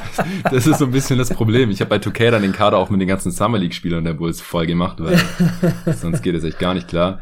Äh, und sie haben halt so mit die niedrigste Kontinuität aller Teams und das ist schon, wenn man halt davon ausgeht, dass sie sieben Spieler der letzten Saison zurückgebracht haben. Das ist aber schon relativ wohlwollend, weil Kobe White wird ja erstmal nicht spielen mit ja, seiner äh, das ist natürlich ein Schulterverletzung und dann ähm, Vucevic ist ja auch erst seit kurzem im Team zum Beispiel. Also eigentlich ist ja nur sind nur Patrick Williams, der ein Rookie war, und Levine zurück, die letztes Jahr schon im Training Camp waren. Ja. Troy Brown Junior kam auch an der Deadline und so. Also Riesenumbruch im Kader. Ja. Äh, klar, sie haben jetzt ein Training Camp zusammen, aber das müssen sie halt irgendwie wettmachen. Ja, was was mir bei DeRozan, also ich glaube auch, dass der vom Skillset hier bei den Bulls ganz gut reinpasst. Offensiv, also über Defense brauchen wir bei ihm nicht sprechen, aber offensiv glaube ich auch, dass er der Playmaker im Halfcourt sein kann. Aber sollte er wirklich der Primary Ballhändler sein? Also ich, im Prinzip nimmst du ja dadurch Possessions von Levine weg, oder? Und das so effektiv und effizient vor allem wie der letzte Saison war, weiß ich nicht, ob man das unbedingt machen sollte oder ob das nicht ein bisschen gefährlich ist. Also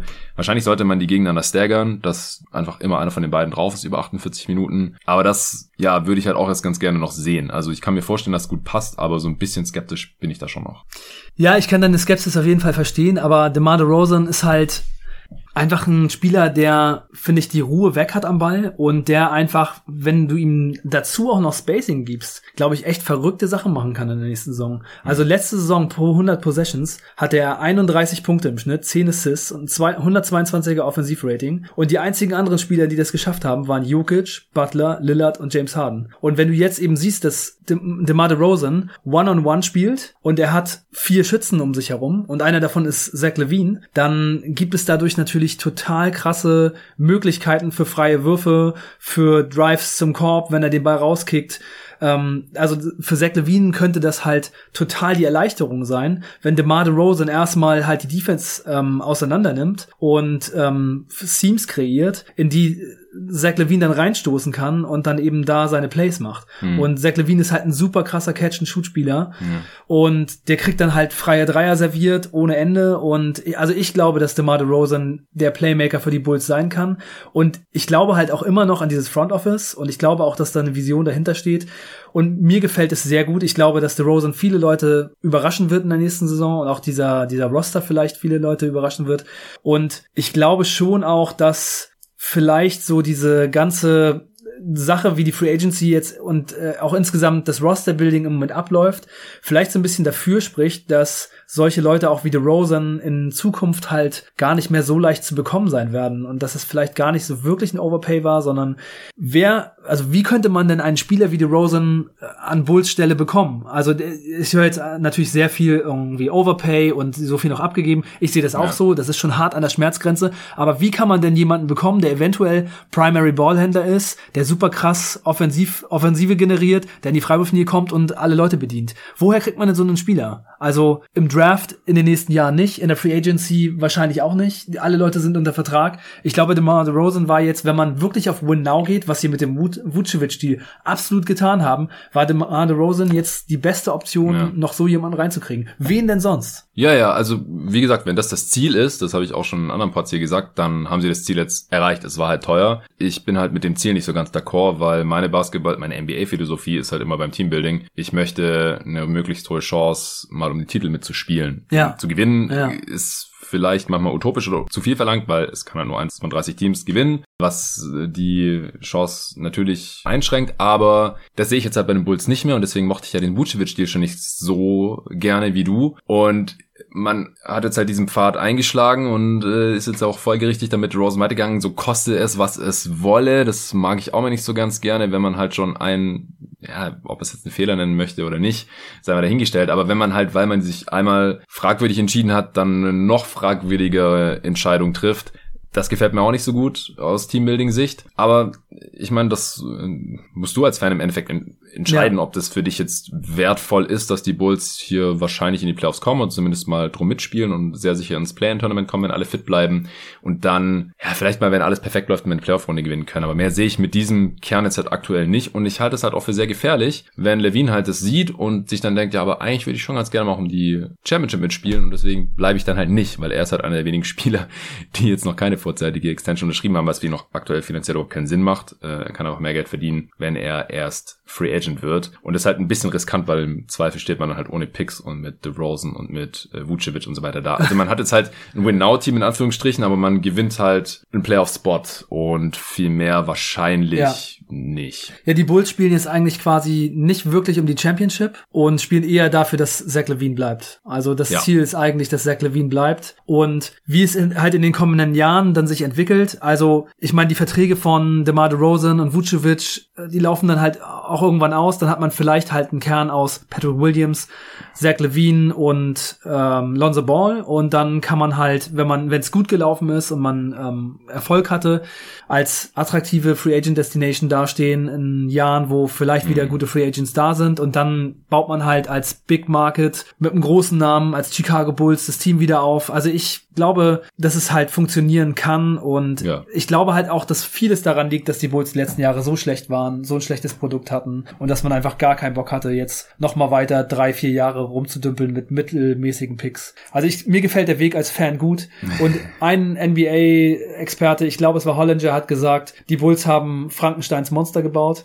und ich finde das eigentlich ganz geil. Ich denke jetzt immer so an die Bulls als Frankensteins Monster, und ich muss sagen, ich finde es ganz sympathisch, mir gefällt es ganz gut, und ich habe einfach richtig Bock auf dieses Experiment. Ich möchte mir DeRozan ansehen, wie er alle bedient, und gucken, ob es funktioniert.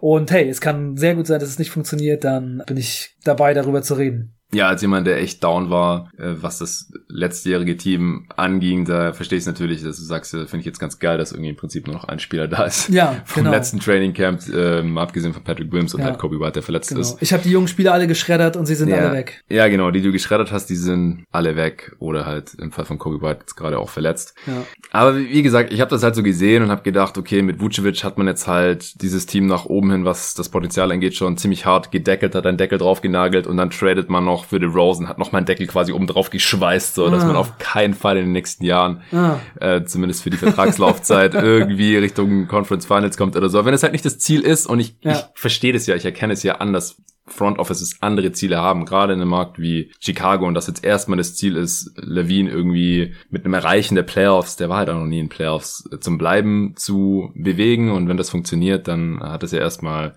hat man das erstmal erreicht, und wenn er dann für fünf Jahre verlängert, dann hat man ja auch am Ende des nächsten Vertrages nochmal ein paar Jahre, wenn dann Vucevic und DeRozan ausgelaufen sind, um dann eventuell per Free Agency oder über Trades die Spieler dann, die unbedingt nach Chicago wollen, weil sie gesehen haben, hey, da geht ein bisschen was, um die dann irgendwie reinzuholen, aber wie gesagt, es war halt auch einfach ziemlich teuer. Ich denke, das war jetzt auch genug über die Bulls. Das hat mir so ein bisschen eingeplant, dass wir über die ein bisschen länger reden. Einfach, weil die Hörer bestimmt auch heiß sind auf deine Meinung. Ich habe einmal hier kurz wiedergegeben in einem Pod irgendwann zur Offseason, was du mir in äh, WhatsApp erzählt hattest, aus dem Urlaub, aus dem Ich hatte es tatsächlich so gehört. Da freue ich mich ja immer, ne? Ja, ja, klar. Shoutouts ohne Ende hier bei Jeden Tag N B A für dich. Jetzt ist hier mein Tier zu Ende, in dem ich Bulls, Hornets, Knicks und Wizards drin habe. Die Bulls schon als bestes Team von all denen. Und äh, die sind damit ja auch auf Platz acht im Osten bei mir. Aber das sind halt so die Teams, die um die letzten drei Play-in-Spots spielen, und eins von den vieren wird es halt nicht schaffen. Und das wäre jetzt halt bei mir Stand heute Washington. Die Hawks habe ich knapp über den Bulls, aber da habe ich einfach weniger Fragezeichen, weil wir einfach von denen in der letzten Saison schon so viel gesehen haben, und die sind so viel tiefer als die Bulls auch. Also auch da, da werden ein, zwei Dudes einfach keine Minuten bekommen, weil nicht genug Minuten für alle Spieler da sind, die vielleicht welche verdienen würden, die letzte Saison welche bekommen haben, als das Team noch nicht so tief war und sie halt auch diverse Verletzungen hatten, gerade auf dem Flügel, oder halt Spieler, die Minuten haben wollen oder die jung sind oder die jetzt gedraftet wurden und so. Das ist einfach ein super, super tiefes Team. Ich habe ihnen jetzt trotzdem erstmal nur fünfundvierzig Siege gegeben, was sogar zwei weniger sind als in der letzten Saison. Aber ich, ich sehe ja schon auch die Upside für deutlich mehr, und deswegen habe ich sie ein Tier über die Bulls geschoben, zusammen mit den Pacers im selben Tier. Krass, ich habe die Hawks viel höher. Ja, kann ich voll nachvollziehen. Ja, also ich habe die Hawks in der Eastern Conference auf drei. Auf drei, okay. Ja, also ich glaube, dass die Hawks nächste Saison ein richtiges Top-Team werden. Denn in der letzten Saison haben sie, nachdem Nate McMillan Coach geworden ist, einen Rekord von siebenundzwanzig Siegen und elf Niederlagen hingelegt. Ja, aber das ist auch nicht ganz haltbar, glaube ich. Es ist vielleicht nicht ganz haltbar, aber ich meine, das war mit vielen Verletzungen, das war immer noch ohne DeAndre Hunter, das war mit vielen Spielern, die gerade erst gekommen sind, und ich glaube, dass dieses Team mit Trae Young als Leader echt eine Menge reißen wird. Super tief, gute Defense, mit Trae Young den perfekten Motor für die Offense, super viele Schützen. Wenn Spieler verletzt sind, dann haben sie immer noch irgendjemanden, den sie bringen können, der auch hohes Level bringt. Ja. Leute wie Gallinari von der Bank, und auch die Draftpicks gefallen mir ganz gut. Also auch mhm. jemand wie Sharif Cooper zum Beispiel. Ich könnte mir vorstellen, dass der in so einem Team auch mal einen Stretch in der Regular Season haben kann, wo der einfach die Leute bedient und mit seinem Speed so ein bisschen Trae Young ohne Dreier mimt. Ja, ich glaube, der spielt jetzt noch nicht in der Rookie-Saison. Weil die haben Lou Williams wieder geholt und Delon Wright noch per Trade. Also ich sehe da einfach auch keine Minuten. Und er hat nur ein Two-Way bekommen. Also das deutet für mich alles darauf hin, dass der keinen Platz in der Rotation bekommt. Ja, ja, wahrscheinlich ist es so. Aber in aber Zukunft dann. Also ja. Ich finde es perspektivisch auch ein super Pick natürlich ja. an der Stelle. Keine Frage. Ja, also die Upside ist definitiv da. Ähm, ich habe ein bisschen Angst, was DeAndre Hunters Knie angeht. Ja, das ist schon...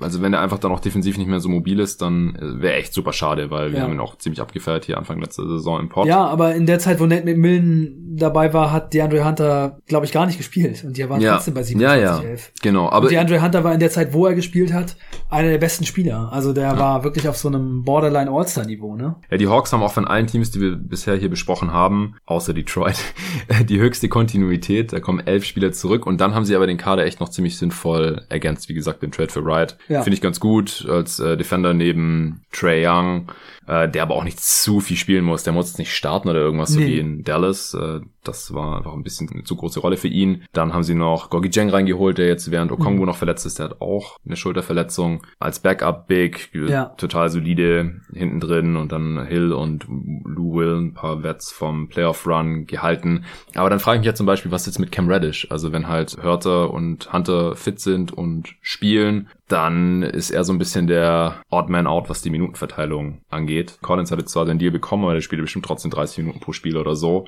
Also das ist ein sehr, sehr tiefes Team, aber ist für mich auch gleichzeitig so ein bisschen ein Kandidat für den Konsolidierungstrade. Ja, also dass Fall. Die irgendwie drei Spieler gegen einen traden, der dann besser ist, oder fünf gegen zwei, oder vielleicht sogar für einen Star traden können, ja. wenn einer auf den Markt kommt, dann noch ein paar Fall. Picks die Hawks drauf. Haben so viele gute Spieler, auch so viele junge gute Spieler, junge Spieler. Genau, Jalen Johnson also kannst du mit reinschmeißen oder so. Sind so schon ein gutes Team, und ich glaube, sie haben noch echt gute Möglichkeiten für Trades. Also es ist wirklich sehr interessant. Und auch Jalen Johnson, ich habe jetzt von dem nicht so viel gesehen, aber der soll ja auch ein sehr interessanter Rookie sein, ne? Ja, der wurde sehr viel höher gehandelt und, und rekrutiert, äh, hatte dann ein komisches Jahr bei Duke am College, wo er dann auch früher abgedampft ist, und dann gab es ein paar Charakterfragen. Ähm, ja, vom vom Skillset her ist Wurf halt so ein bisschen Fragezeichen, aber ich finde, der sieht halt auch körperlich jetzt einfach aus wie, wie ein Big, der kann dann einfach ja. als Big spielen, muss nicht unbedingt ein großer Ballhändler sein oder irgend sowas, und der kann jetzt auch ganz langsam rangeführt werden, weil die Hawks haben jetzt, wie gesagt, gerade eh keine Minuten für ihn, ja. und wenn er dann halt irgendwie einschlägt, ähm, ja. dann ist er vielleicht irgendwann mal der Backup von Okongwu ja. oder sowas. Also das muss man den Hawks lassen. Gut gedraftet haben sie die letzten Jahre, ne? Das Oder. Ist echt schon ziemlich beeindruckend. Ja, ja, also das das sieht echt super aus. Ja, also jetzt, wo ich gerade so drüber rede, ich weiß gerade nicht mehr, wieso ich den Pacers drei Siege mehr gegeben habe. Eigentlich sehe ich die mindestens auf einem Niveau. Das kommt davon, wenn man viel zu frühe Power-Rankings macht. Ja. Aber ich habe sie im selben Tier. Du hast die Celtics noch unter den Bulls und noch ein anderes Team. Oder wer kommt denn jetzt noch so, wenn ich du die, die Hawks Pacers und die Knicks, aber also die habe ich halt alle auch so ja, in, einem, schon, genau. in einem Tier. Ne? Pacers, Knicks, Celtics, Hornets ist für mich so eine... Die Celtics im selben Tier wie die Knicks. Puh, nee, ich glaube, das sehe ich nicht.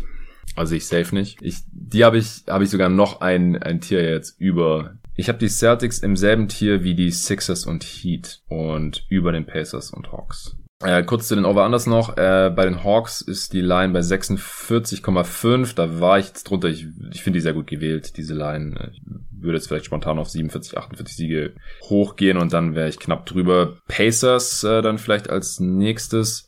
Wie gesagt, die habe ich auf einem Niveau mit den Hawks. Die Line liegt bei zweiundvierzig Komma fünf. Da wäre ich, stand jetzt deutlich drüber. Die sind einfach super tief. Die ja. haben letztes Jahr auch eine solche Saison gehabt, was Verletzungen angeht. LeVert hatte Krebs und dann hat Turner eine Weile gefehlt. Sabonis hat am Ende gefehlt. Äh, Brockton und Warren war die ganze Saison verletzt. Alle haben den Coach gehasst. Ja. Jetzt ist Rick Carlisle zurück und da. Und ich glaube, das ist auch schon ein Riesen-Upgrade. Das ist auch eines der ja. Teams, denen ich mit am meisten mehr Siege gegeben habe im Vergleich zum Vorjahr. Neun mehr.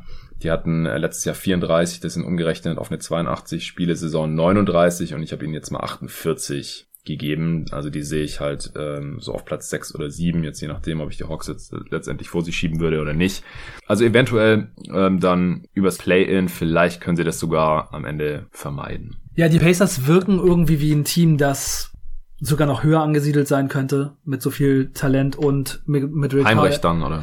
Mit Rick Carlisle als, als Trainer, ja, also die, ich finde, sie wirken so, aber wenn man sich den Osten da anguckt, dann ist da eben doch schon ziemlich viel Qualität noch davor. Ja. Aber das ist schon ein interessantes Team und ich bin mal gespannt, wie groß der Impact von Rick Carlisle dann halt wirklich ist. Denn letzte Saison hatten sie viele Verletzungen, aber Björkgren hat halt vielleicht auch so vom Coaching her manche Sachen ganz okay gemacht. Vom System her, ja. Vom System her. Zwischenmenschlichen hat es ja anscheinend. Ja, genau. Das war halt eine Katastrophe, aber man weiß es nicht so genau, ne? Also vielleicht hat er aus dem Kader dann eben doch schon spielerisch ein bisschen was rausgeholt.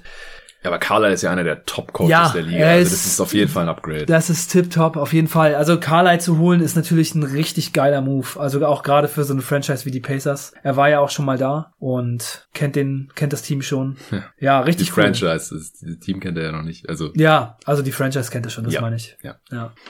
Ja, dann sind wir uns ja einig bei den Pacers. Uh, uneinig sind wir uns dann anscheinend bei den Celtics. Ja, erzähl doch mal vielleicht, wieso siehst du die Celtics relativ skeptisch? Also ihre Line liegt auch bei sechsundvierzig Komma fünf, da wäre ich jetzt noch drüber. Letzte Saison hatten sie umgerechnet einundvierzig Siege, auch eine absolute Seuchensaison. Tatum mhm. hatte Covid, noch ein paar andere Spieler, also es war wirklich eine Katastrophe. Jetzt haben sie einen neuen Coach auch. Ime Udoka hat das natürlich ein kleines Fragezeichen, wieso ich sie jetzt auch in ihrem Tier äh, unter den Heat und Celtics gerankt habe. Aber ich bin ziemlich überzeugt von diesem Kader und kann mir auch vorstellen, dass die ein totales Bounceback hier haben werden. Wie siehst du das so? Ja, also ich finde, sie haben halt schon ein krasses Star-Tandem mit Jason Tatum und Jaylen Brown. Das, ja. Da kann man echt nichts sagen. Also was die auf den auf den Wing bringen, ist schon echt super cool. Und es ist halt zu hoffen, dass Al Horford noch ein bisschen was im Tank hat, dass Marcus Smart vielleicht in einer etwas größeren Rolle sein Vertrag wert ist. Aber ich finde halt, dass bei diesem Team ansonsten eher ziemlich viele Fragezeichen kommen. Also ich finde kaum ein Spieler in diesem Kader, okay, Dennis Schröder wird vielleicht auch eine ganz gute Rolle spielen, aber ansonsten finde ich, dass da halt ziemlich viele Spieler einfach noch eine Menge zeigen müssen. Robert Williams hat gute Ansätze gespielt, aber der hat gerade mal hundert N B A-Spiele gemacht und Romeo Langford, Aaron Nesmith, Grant Williams, ich finde, die haben alle halt so wenig gezeigt bisher in der N B A. Ich finde, es wirkt halt für mich wie ein Kader, in dem Jason Tatum und Jaylen Brown sind, Marcus Smart, okay, und Dennis Schröder, naja, und dann kommt halt einfach so wenig nach. Und Echt? wenn dann Ja, für also mich. Ich, ich, also als ich da wieder die Minuten verteilt habe, da habe ich halt auch wieder gemerkt, diese ganzen jungen Spieler, da bleib, bleiben gar nicht so viele Minuten für über, zumindest für die, wo man jetzt wirklich, die jetzt wirklich noch nichts gezeigt haben. Also ich weiß nicht, wie viel wir Horford neben Williams sehen werden zum Beispiel. Ansonsten sind es einfach nur vierundzwanzig Minuten für jeweils einen von den beiden und dann kann halt der spielen, der fitter ist oder der besser ist, kriegt dann halt mehr Minuten. Und ansonsten, äh, ja, haben sie da nicht mehr viele Bigs, aber braucht man einfach auch nicht unbedingt. Ich kann mir halt auch vorstellen, das Wichtigste ist, glaube ich, einfach nur dieses Star-Tandem. Brown war letztes Jahr jetzt auch zum ersten Mal All-Star, war mein Most Improved Player hier bei Jeden Tag N B A und ich glaube, da ist immer noch ein bisschen Luft nach oben, bei Tatum auch. Also ich kann mir halt einfach auch vorstellen, wenn Tatum jetzt den Schritt macht zu einem relativ klaren Top zehn Spieler und wie gesagt, das wird hier in einem anderen Format nochmal äh, ausführlich diskutiert, und nicht nur Top zehn, sondern Top dreißig, aber halt so in dem Dunstkreis ist er auf jeden Fall schon. Wenn Brown noch ein bisschen besser wird, allein das, das ist halt schon so viel wert in dieser Liga. Dann ähm, Smart ist da, Dennis Schröder ist da, man hat jetzt noch Josh Richardson reingeholt, kann ich mir auch vorstellen, dass, also da weiß man es natürlich nicht, aber er wurde jetzt auch schon mal vorzeitig verlängert, immerhin nochmal, für nochmal eine weitere Saison. Smart hat eine vorzeitige Verlängerung bekommen, Robert Williams hat eine vorzeitige Verlängerung bekommen, also man hat sich jetzt hier auch schon ziemlich auf diesen Kern, auf dieses Team festgelegt und ich kann mir halt vorstellen, dass man die beste Perimeter-Defense der Liga haben wird, mit Smart, Brown, Tatum, Richardson, äh, auch Dennis Schröder kann da seinen Part spielen und dann hast du halt hinten Horford, einen grundsoliden äh, Defender drin und mit Robert Williams so einen Ein-Mann-Abriss unternehmen. Also ich glaube, die Defense, die wird richtig krank. Und offensiv kann es halt auch reichen. Und dann musst du halt noch einen Pritchard oder so vielleicht mal spielen lassen. Das kann er schon. Äh, war jetzt vielleicht der beste Spieler in der Summer League. Ja. Also will ich nicht überbewerten, aber der hat es ja schon als Rookie bewiesen gehabt. Und dann musst du vielleicht noch ein paar Minuten an Nesmith geben, einfach weil du das Shooting brauchst. Grant Williams muss nicht mehr unbedingt spielen, aber zehn Minuten pro Spiel kann er auch noch spielen. Oder Kanter. Auch Kanter und Horford, die kennen die Franchise auch schon, sind nicht wirklich Neuzugänge. Also auch die Celtics haben einen relativ hohen Grad an Kontinuität. Wie gesagt, ich weiß nicht, was Ime Udoka als Headcoach kann, aber da mache ich mir eigentlich nicht so besonders viele Sorgen, ehrlich gesagt. Deswegen sehe ich die Celtics ziemlich positiv. Ja, ja, wahrscheinlich bin ich der einzige von allen Leuten, die sich gerade mit der N B A beschäftigen, die die Bulls über den Celtics haben.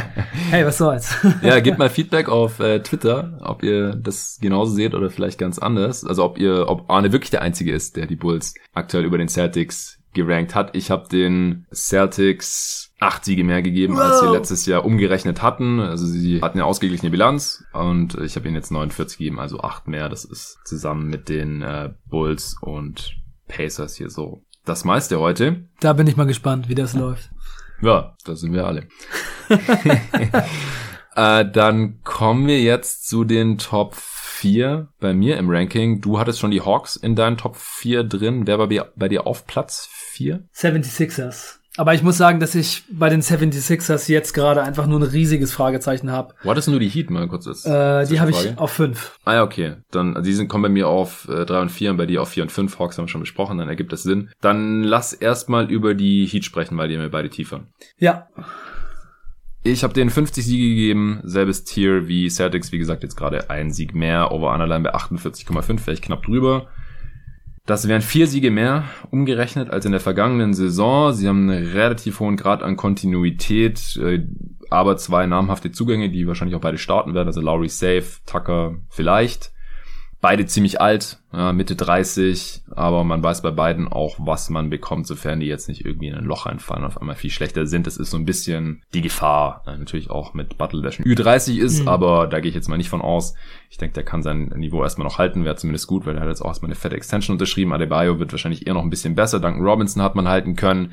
Das ist die Starting Five. Auf der Bank ist ein bisschen dünn, aber da mache ich bei den Heat eigentlich nicht so die Sorgen, weil die zaubern immer ein, zwei Rotationsspieler aus ihrem Development-Programm. Jetzt, ja. ob es Max Strus ist, der in der Summer League überzeugt hat, oder Omer Yurtseven, den man gesigned hat, nachdem er da auch überzeugt hat. Casey Okpala ist noch da, vielleicht wird der jetzt ein Rotationsspieler oder so. Also die Rotation, die wird schon noch irgendwie voll werden. Und ich glaube halt, wenn Eric Spoelstra ein gutes Team hat, das auch fit ist, die hatten letztes Jahr auch die absolute Seuche, dann spielt man fast automatisch um Heimrecht mit, denke ich, mit diesem ja. Kader.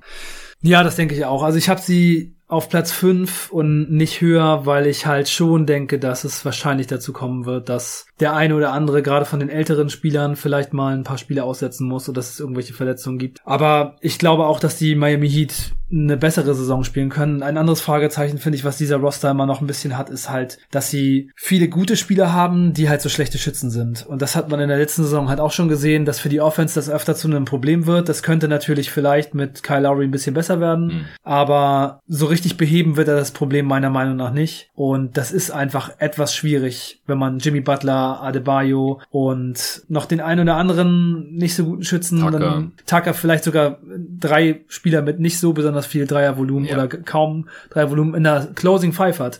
Also ich glaube halt, dass es schon manchmal ganz schön schwierig wieder werden wird und dass es so ähnlich laufen wird wie in der letzten Saison. Und letzte Saison war es halt eben oft so, dass die Miami Heat teilweise so ein bisschen ratlos wirken in der Offense. Ja, sie werden über die Defense wieder kommen. Top fünf Defense, glaube ich, ist kein Problem mit, ja. mit Tucker und vor allem dann auch mit Lowry statt Dragic ja. zum Beispiel. Ja, Lowry und Tucker sind natürlich zwei echt richtig krasse, erfahrene Defender. Ja, also die, die Starting Five trotz Duncan Robinson, die ist defensiv krass einfach, weil die anderen vier ja. alle so ja Borderline All-Defense oder sogar All-Defense-Niveau haben. Ja, was das Shooting angeht, wäre schön, wenn, wenn Adebayo mal irgendwie einen Eckendreier auspacken würde oder sowas. Ja, ich denke, in wie gesagt, in der Regular Season, da sollte es für Platz vier, fünf so um den Dreh reichen. Uh, Playoffs sind dann wieder eine andere Frage. Da müssen wir dann auch schauen, was bei Tyler Herro geht. Also der ist so ein bisschen der Spieler, der noch die Upside hat im Kader. Aber die letzte Saison war da ein bisschen ernüchternd. Also wenn wenn der irgendwie nochmal an seine Bubble-Performance anknüpfen könnte, dann würde ich mir da offensiv auch weniger Sorgen ja. machen um die Heat. Aber who knows? Ich glaube ich glaube an Tyler Herro. Ich glaube, du glaubst an ihn? Mhm, ja. Okay, interessant.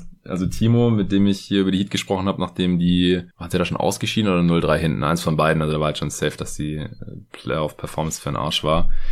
Der war da nicht mehr so besonders davon überzeugt. Ja, aber Tyler Herro ist so jung. Also, und er hat halt schon mal so eine krasse Bubble-Performance gehabt, aber sagen wir mal, er hätte diese Bubble-Performance nicht gehabt und hätte mhm. jetzt einfach auf dem Level äh, dauerhaft durchgespielt, dann müsste man, glaube ich, schon sagen, dass seine zweite Saison für einen Spieler in seinem Alter ganz okay war. Also ja, mein, ganz okay ist ja nicht die Frage, sondern es ist halt die Frage, geht da mehr? Also kann er halt Richtung Starter gehen? Also, also Star okay, ist für mich lass es mich so formulieren. Ich würde mal sagen, dass die zweite Saison nicht dafür sprechen würde, dass er nicht noch zu einem Star oder zumindest sehr guten Starter werden kann. Hm. Also mit einundzwanzig Jahren fünfzehn Punkte im Schnitt machen, mit ganz guten Quoten für, ja. ein, für ein richtig gutes Team. Ja, aber ich weiß nicht, ich finde das einfach so ein bisschen ineffizienter Chucker. Aber er hat auf jeden Fall noch die Upside, er ist noch jung genug, da kann schon noch was gehen. Ähm, mir macht es halt Sorgen, dass er gerade auch in diesem Development-Programm der Heat nicht wirklich einen Schritt nach vorne machen konnte in seiner zweiten Saison. Und ich finde immer, das können wir schwer bewerten von hier aus, aber er ist halt auch viel anscheinend in der Clubszene im, im Nachtleben von Miami unterwegs, hat seine Bubble-Performance, lässt sich da feiern, ist irgendwie so ein bisschen wie so ein Star dort. Und das scheint halt seiner Performance auf dem Court nicht unbedingt zuträglich gewesen zu sein, hat Timo hier im Podcast. Ja, aber das ist doch was, was man auch mal abstellen kann, ne? Mit zweiundzwanzig. Wenn man das möchte, ja, ja, genau. Wenn es dann Richtung äh, nächsten Vertrag geht. Ja, ja, ja. Ja gut, ich denke, ansonsten sind wir uns bei den Heat sehr, sehr einig. Dann äh, kommen wir doch zu den Sixers. Du hast gerade schon fallen gelassen, dass die für dich ein riesiges Fragezeichen sind. Für mich auch, weil sie haben Ben Simmons noch nicht getradet. Ja. Und ich habe ihr im Pod schon gesagt, dass ich mir eigentlich nicht vorstellen kann, dass sie mit Simmons in die nächste Saison gehen. Wie das da zu Ende gegangen ist, im, nach dem letzten Playoff-Spiel, was Embiid und Rivers da auch in den Pressekonferenzen gesagt haben, das ist eigentlich unvorstellbar, dass die nochmal zusammen in die Saison gehen. Er hat ja auch gesagt, er wird nicht beim Training Camp erscheinen. Wenn hat er gesagt? Ja, er hat gesagt, wenn sie ihn nicht traden, wird er nicht beim Tra- Training Camp aufschlagen. Ah. Es ist ja nur folgerichtig. Äh, anscheinend ist, ist das Preisschild, das Daryl Morey Ben Simmons um den Hals gehängt hat, astronomisch hoch. Es gibt anscheinend ganz gute Angebote. Habe ich hier und da in irgendeinem Pod gehört. Anscheinend haben die Cavs, glaube ich, ihren halben Kader irgendwie angeboten oder so fast den ganzen ungefähr. Waren die Sixers nicht genug? ähm, was auch viel über den Kader der Cavs aussagt. Also Mobley wird nicht im Paket gewesen sein, aber wahrscheinlich Mobley brauchen die Sixers aber eh eigentlich äh, nicht. Junior. Also was heißt brauchen? Ja, kannst du dann halt irgendwie weiter traden, fragen, ja. was anderes Brauchbares. Ja. Wäre halt das interessanteste Asset so. Ja. Ja, ich weiß halt nicht, wir haben wir haben uns da glaube ich schon mal drüber unterhalten, dass, dass es halt schwierig ist, gerade irgendwie Pakete zu finden, solange nicht Dame oder Beal irgendwie zu den Sixers getradet werden möchten, wird es halt auch nicht passieren. Und die Frage ist dann halt auch, wollen die Simmons oder macht man irgendeinen Three-Team-Trade oder so? Das sind einfach, ja, viele Fragezeichen einfach. Und solange wir das nicht wissen, ist es schwer zu bewerten. Ich bin jetzt einfach mal davon ausgegangen, entweder wenn Simmons bleibt, das einfach nur passiert, wenn er dann halt auch spielt und wenn das dann halbwegs irgendwie geregelt werden kann. Ich finde es, wie gesagt, schwer vorstellbar, aber dass es dann halt ungefähr so gut funktioniert wie in der letzten Regular Season. Weil wenn er getradet wird, das ist einfach zu schwer absehbar. Also ich glaube, wenn sie halt für einen Co-Star traden, der auf der Dribble was machen kann und werfen kann und so, wie Beal oder Lillard jetzt eben, oder ein Spieler in der Art, dann ist das Ceiling halt direkt höher, auch in der Regular Season, vor allem in den Playoffs, aber auch in der Regular Season, denke ich. Aber wir wissen halt gar nicht, wie viel die Sixers da dann noch mitschicken müssen oder was die da noch zurückbekommen und so, das wird dann einfach ein bisschen zu spekulativ. Aber ich denke halt, ein Team, das Joel Embiid hat und wenn der ja nicht mehr Spiele verpasst als in der letzten Saison, ich meine, die haben letztes Jahr die meisten Siege im Osten gehabt. Ja, also deswegen sage ich, also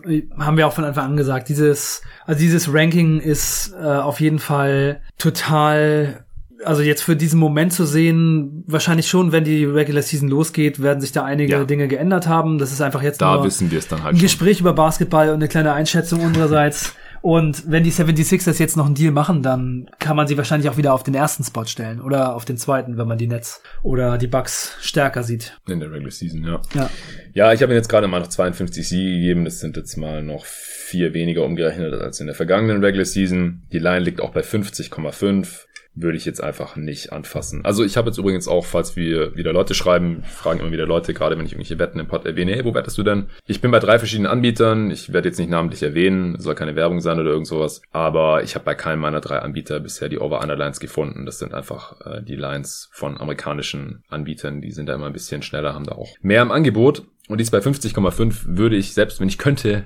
aktuell nicht anfassen. Einfach, weil wir nicht wissen, was da passiert mit Simmons. Ja, dann äh, kommen wir zu den Top zwei. Die habe ich auch nochmal, stand jetzt in einem separaten Tier, einfach weil ich mir bei den beiden Teams sehr sicher bin, dass die Regular Seasons sehr, sehr gut werden. Mhm. Da gibt's keine Fragezeichen wie bei den Sixers oder bei den Heat, weil die irgendwie schon ein bisschen älter sind, oder bei den Celtics, weil die einen neuen Headcoach haben, äh, sondern wir wissen da sehr, sehr wahrscheinlich, dass es gut wird. Wir wissen halt nicht, wie gut, vor allem bei den Nets, weil wir halt nicht wissen, wie fit sind die Stars. Oder wie, inwiefern werden die geschont? Also Durant hat letztes Jahr einfach nur die Hälfte der Spiele gemacht. Muss man sich darauf einstellen, wenn der beste Spieler des Teams, vielleicht der beste Spieler der Liga, nur die Hälfte der Zeit zur Verfügung steht. Und dann ist es natürlich sehr, sehr entscheidend, ob ein James Harden und ein Kyrie Irving dafür dann am Start sind oder ob die auch wieder irgendwas haben. Bei Irving muss man es wahrscheinlich eher irgendwie ein bisschen mit einpreisen. Bei Harden war das jetzt in der letzten Saison zum ersten Mal ein Problem, das irgendwie nicht ganz weg zu gehen schien mit seinen Oberschenkelzerrungen. Aber ich habe trotzdem die Netzstand heute auf Platz eins von den Bucks. Ja, ich auch. Ja, begründe doch du erstmal vielleicht.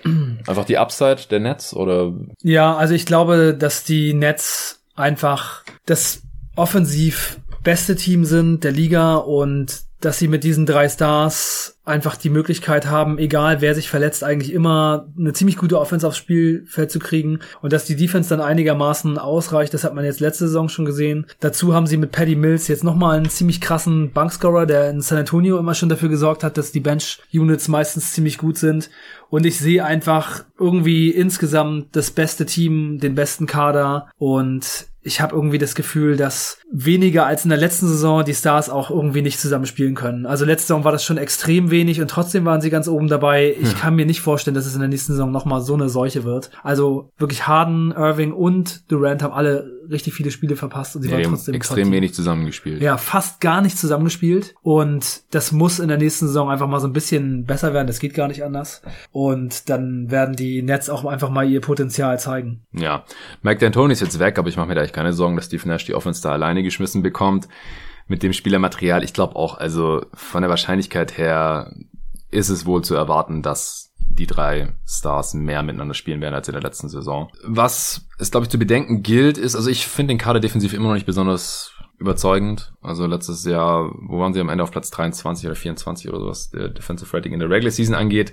Könnte besser werden, wird wahrscheinlich besser werden, allein dadurch, dass letztes Jahr war allgemeine Riesenfluktuation in diesem Kader drin. Mhm. Die haben auch jetzt, abgesehen von deinen Bulls und auch den Raptors, die niedrigste Kaderkontinuität im Osten. Die haben nur acht Spieler, die letzte Saison schon da waren, und nur sechs davon waren schon beim letzten Camp dabei, weil Griffin und Harden ja erst während der Saison dazu gestoßen sind. Ähm, Das ist halt so ein bisschen, was man bedenken müsste, wenn es halt um die Frage geht, so wo landet dieses Team all-time in der Regular Season? Weil sie sind, also vom vom Star-Trio her sind sie ja eins der besten Star-Trios all-time, denke ich mal. Ja. Aber ich glaube halt, dass Durant weiterhin geschont werden wird in der Regular Season. Er hat ja jetzt auch Olympia gezockt. Dieses Team will den Titel gewinnen. Und wenn man halt dann deswegen fünf Spiele weniger gewinnt in der Regular Season oder sowas, was schon ziemlich viel ist eigentlich, dann ist es halt so, denken sich die Nets. Genauso Harden, das hat dem Team total wehgetan, dass der da nicht fit war am Ende der Regular Season und dann, dass sich das in den Playoffs halt äh, dann wiederholt hat. Wie gesagt, bei Irving, da ist einfach immer irgendwas, egal ob es jetzt gesundheitlich ist oder ja. ob irgendwie mal keinen Bock hat und irgendwie verschwindet und keiner weiß, wo er ist. Ich denke, damit werden auch die Nets rechnen, damit rechne ich jetzt auch, und deswegen habe ich den äh, Nets jetzt im Endeffekt auch nur siebenundfünfzig Siege gegeben,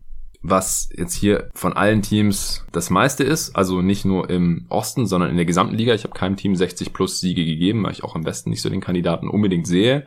Aber ich denke, das, das sollte halt ungefähr hinkommen. Die Over-Under dann liegt auch genau da, habe ich auch erst im Nachhinein natürlich wieder alles gesehen, sechsundfünfzig Komma fünf. Wie gesagt, im Hinblick auf die Playoffs, sie sind aktuell Titelfavorit, kann ich nachvollziehen. Ich muss es immer noch erst sehen, dass ein Team mit einer unterdurchschnittlichen Defense den Titel gewinnt, weil es einfach nicht passiert ist in der modernen N B A. Aber ich kann es mir schon vorstellen, also auch gerade basierend jetzt auf den letztjährigen Playoffs und halt auch in der Mangelung an Alternativen. Es gibt halt einfach nicht irgendwie gerade die Contender, wo ich sage, die sind jetzt einfach, die haben keine Schwächen, ja. wie wir es halt die letzten Jahre eigentlich fast immer hatten. Das haben wir jetzt halt gerade einfach nicht mehr. Bei den Nets ist es halt die Defense, aber vielleicht ist das die kleinste Schwäche von allen Contendern, und weil sie dann einfach offensiv dieses Trio haben und ansonsten auch gut gecoacht sind, gutes Shooting haben und die Defense dann zumindest in den Playoffs auch in in den zwei Matchups, in denen wir sie halt gesehen haben. Äh, gegen die Boston Celtics war eigentlich kein Gradmesser und die Bucks haben einfach auch noch nicht auf dem Niveau gespielt in der zweiten Runde.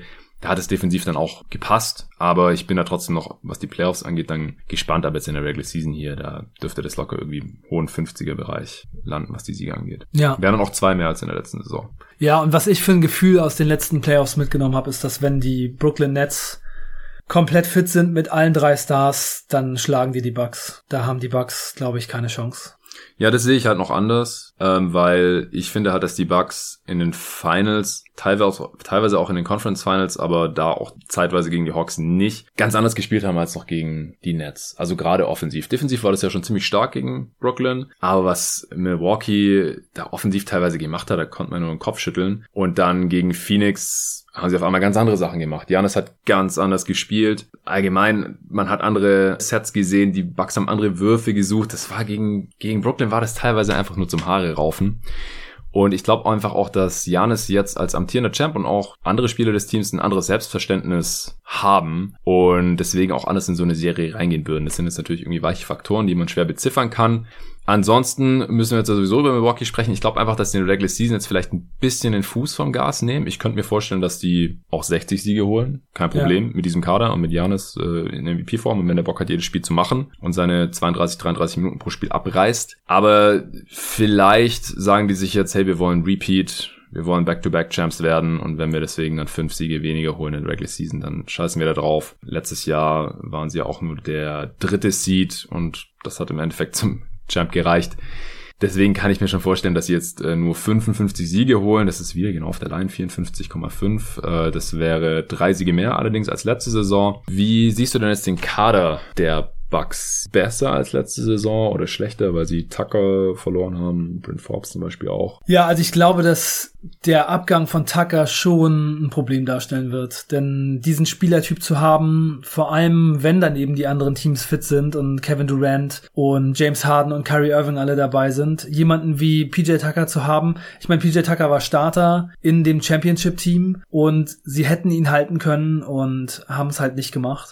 Das ist schon, glaube ich, ein ziemliches Downgrade und mir kommt es halt so ein bisschen so vor wie Jay Crowder bei den Miami Heat, der, mm. die ihn dann halt haben ziehen lassen, um Space für Antetokounmpo zu haben und die dann hinterher auch die ganze Zeit so am Suchen waren, wen spielen wir denn jetzt in diesem Spot? Wer ist unser Shooting Power Forward? Wer kann hier die Leute verteidigen? Und ich glaube, es wird den Bucks fehlen. Ich glaube, es wird ein Downgrade des Kaders sein. Und ich glaube, das ist so das, das größte Ding. Ansonsten finde ich den Kader schon gut. Also ich finde auch, dass jetzt zum Beispiel Grayson Allen ein Spieler ist, den, also den ich sehr mag, der, glaube ich, helfen kann und der viele Sachen macht, die Milwaukee, glaube ich, ganz gut gebrauchen kann. Ja. So ein bisschen Dante DiVincenzo-Style äh, da in der Rotation so den siebten, achten Spot besetzen kann, auf den man sich verlassen kann, der auch in der Defense recht flink auf den Füßen ist und ein ziemlicher Hustler und auch so ziemlich agil. Das gefällt mir auch gut bei ihm. Ja, also insgesamt ganz gut, aber P J Tucker wird fehlen. Ja, ich glaube halt auch, weil sie jetzt vielleicht nicht mehr eine Five-Man-Lineup haben, wo sie gut switchen können. Ja. Aber auf der anderen Seite, also ich habe das auch hart hier im Pod kritisiert, einfach weil es ein finanziell motivierter Move war, gerade nachdem er die Championship geholt hat, weil sie hätten ihn einfach halten können, sie hatten Bird Rights, sie hätten ihm alles zahlen können, was sie wollen und er hat sieben Komma fünf Millionen pro Jahr bekommen, also fünfzehn Millionen insgesamt, und das hätte man ihm schon geben können. Ja. Das kann ich nicht nachvollziehen. Man ist ja jetzt trotzdem in die Luxury Tax reingegangen, dann halt für Grayson Allen im Prinzip, weil den hat man ja einfach sehr günstig da im Trade für Sam Merrill im Endeffekt bekommen. Ja. Bobby Portis hat man hat man ja gehalten, äh, Bryn Forbes wiederum nicht. Also ich finde das Team jetzt im Nachhinein ein bisschen besser als vorher. Man darf ja auch nicht vergessen, dass Dante DiVincenzo zurück ist und ja. dass P J Tucker auch erst für ihn quasi in die Starting Five dann gerückt ist. Ähm, Shemi Ojeleye kann vielleicht den Job von Tucker so ganz minimal ersetzen, hier und da mal, aber sollte man wirklich nicht überschätzen, glaube ich. Mhm. Rodney Hood ist so ein bisschen Upside-Swing. Ich glaube nicht an ihn als Playoff-Spieler, ehrlich gesagt. Und normalerweise, wenn alle fit sind, dann wird er auch nicht Teil der Playoff-Rotation sein, weil man genug andere Dudes hat. Pat Connaughton ist ja auch noch da. Aber wie gesagt, ich glaube, der viel wichtigere Teil ist einfach, dass man das Star-Trio für die nächsten Jahre schon zusammen hat, dass die jetzt schon zusammen gewonnen haben, dass die gesehen haben, wie man gewinnt, dass auch Coach Bud gesehen hat, wie er coachen muss, dieses Team, damit man gewinnt. Man wird vielleicht defensiv in den Playoffs ein bisschen schlechter durch den Verlust von Tucker, aber ich kann mir halt vorstellen, dass man offensiv dauerhaft besser sein kann, als man man in diesem Playoff-Run war. Weil gegen Miami war es noch sehr gut. Die hat man sowieso in jemand geklatscht. Dann gegen Brooklyn, das war zum Haare raufen. Ja. Gegen Atlanta teilweise auch noch. Und dann gegen Phoenix hat es irgendwann geklickt ab dem dritten Spiel.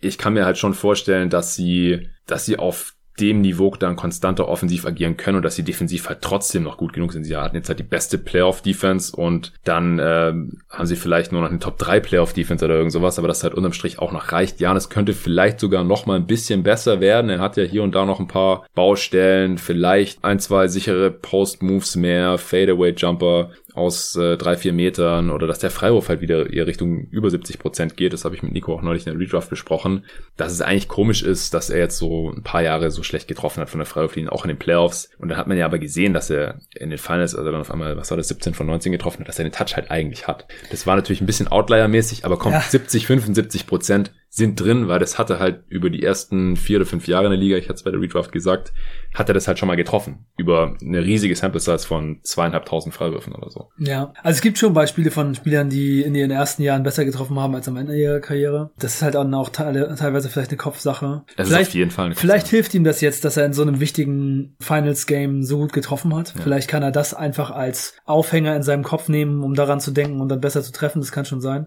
Aber die Bucks haben halt gegen die Nets gespielt, egal woran es lag, und sahen halt nicht so besonders gut aus. Sie ja. haben gegen die Nets gespielt und James Harden war quasi nicht dabei, weil er einfach so angeschlagen war, dass er ein Schatten seiner selbst war. Kyrie Irving hat sich verletzt ja. und sie haben im siebten Spiel super knapp gewonnen, weil Durant, äh, nur weil Durant mit den mit den zehn Spitzen auf der Dreierlinie stand. Und jetzt stell dir mal vor, James Harden und Kyrie Irving sind in voller Stärke dabei. Also ich glaube schon, dass die Nets, wenn alle dabei sind, dieses Bucks-Team ziemlich gut im Griff haben. Das ist einfach mein Gefühl. Also ja, also ich würde wahrscheinlich auch die Nets Stand heute, und es ist ein bisschen crazy, dass wir darüber sprechen, weil das passiert wahrscheinlich irgendwann nächstes Jahr im, im Mai oder so, auch die Nets favorisieren, aber halt nicht deutlich. Ich glaube, ich sehe es überhaupt nicht so deutlich wie du. Das werden wir dann noch sehen. Ich bin jetzt auch gespannt auf die Bucks in der Regular Season. Wie gesagt, ich denke auch, dass die Nets hier einigermaßen durch die Regular Season cruisen werden und trotzdem auf Platz eins im Osten landen und vielleicht sogar auf Platz eins in der gesamten Liga. Damit wären wir auch durch mit dem Eastern Conference Power Ranking. Hast du jetzt noch irgendwas, was du noch gar nicht losgeworden bist? Nee, alles gesagt. Gut, dann äh, würde ich sagen, reicht das auch für heute. Vielen Dank dir, Arne, dass du mit mir hier alle fünfzehn Teams der Eastern Conference durchgerankt und besprochen hast. Im nächsten Part folgt dann die Western Conference. Ansonsten nochmal vielen Dank an Athletic Greens fürs Sponsoren dieser Folge und bis zum nächsten Mal.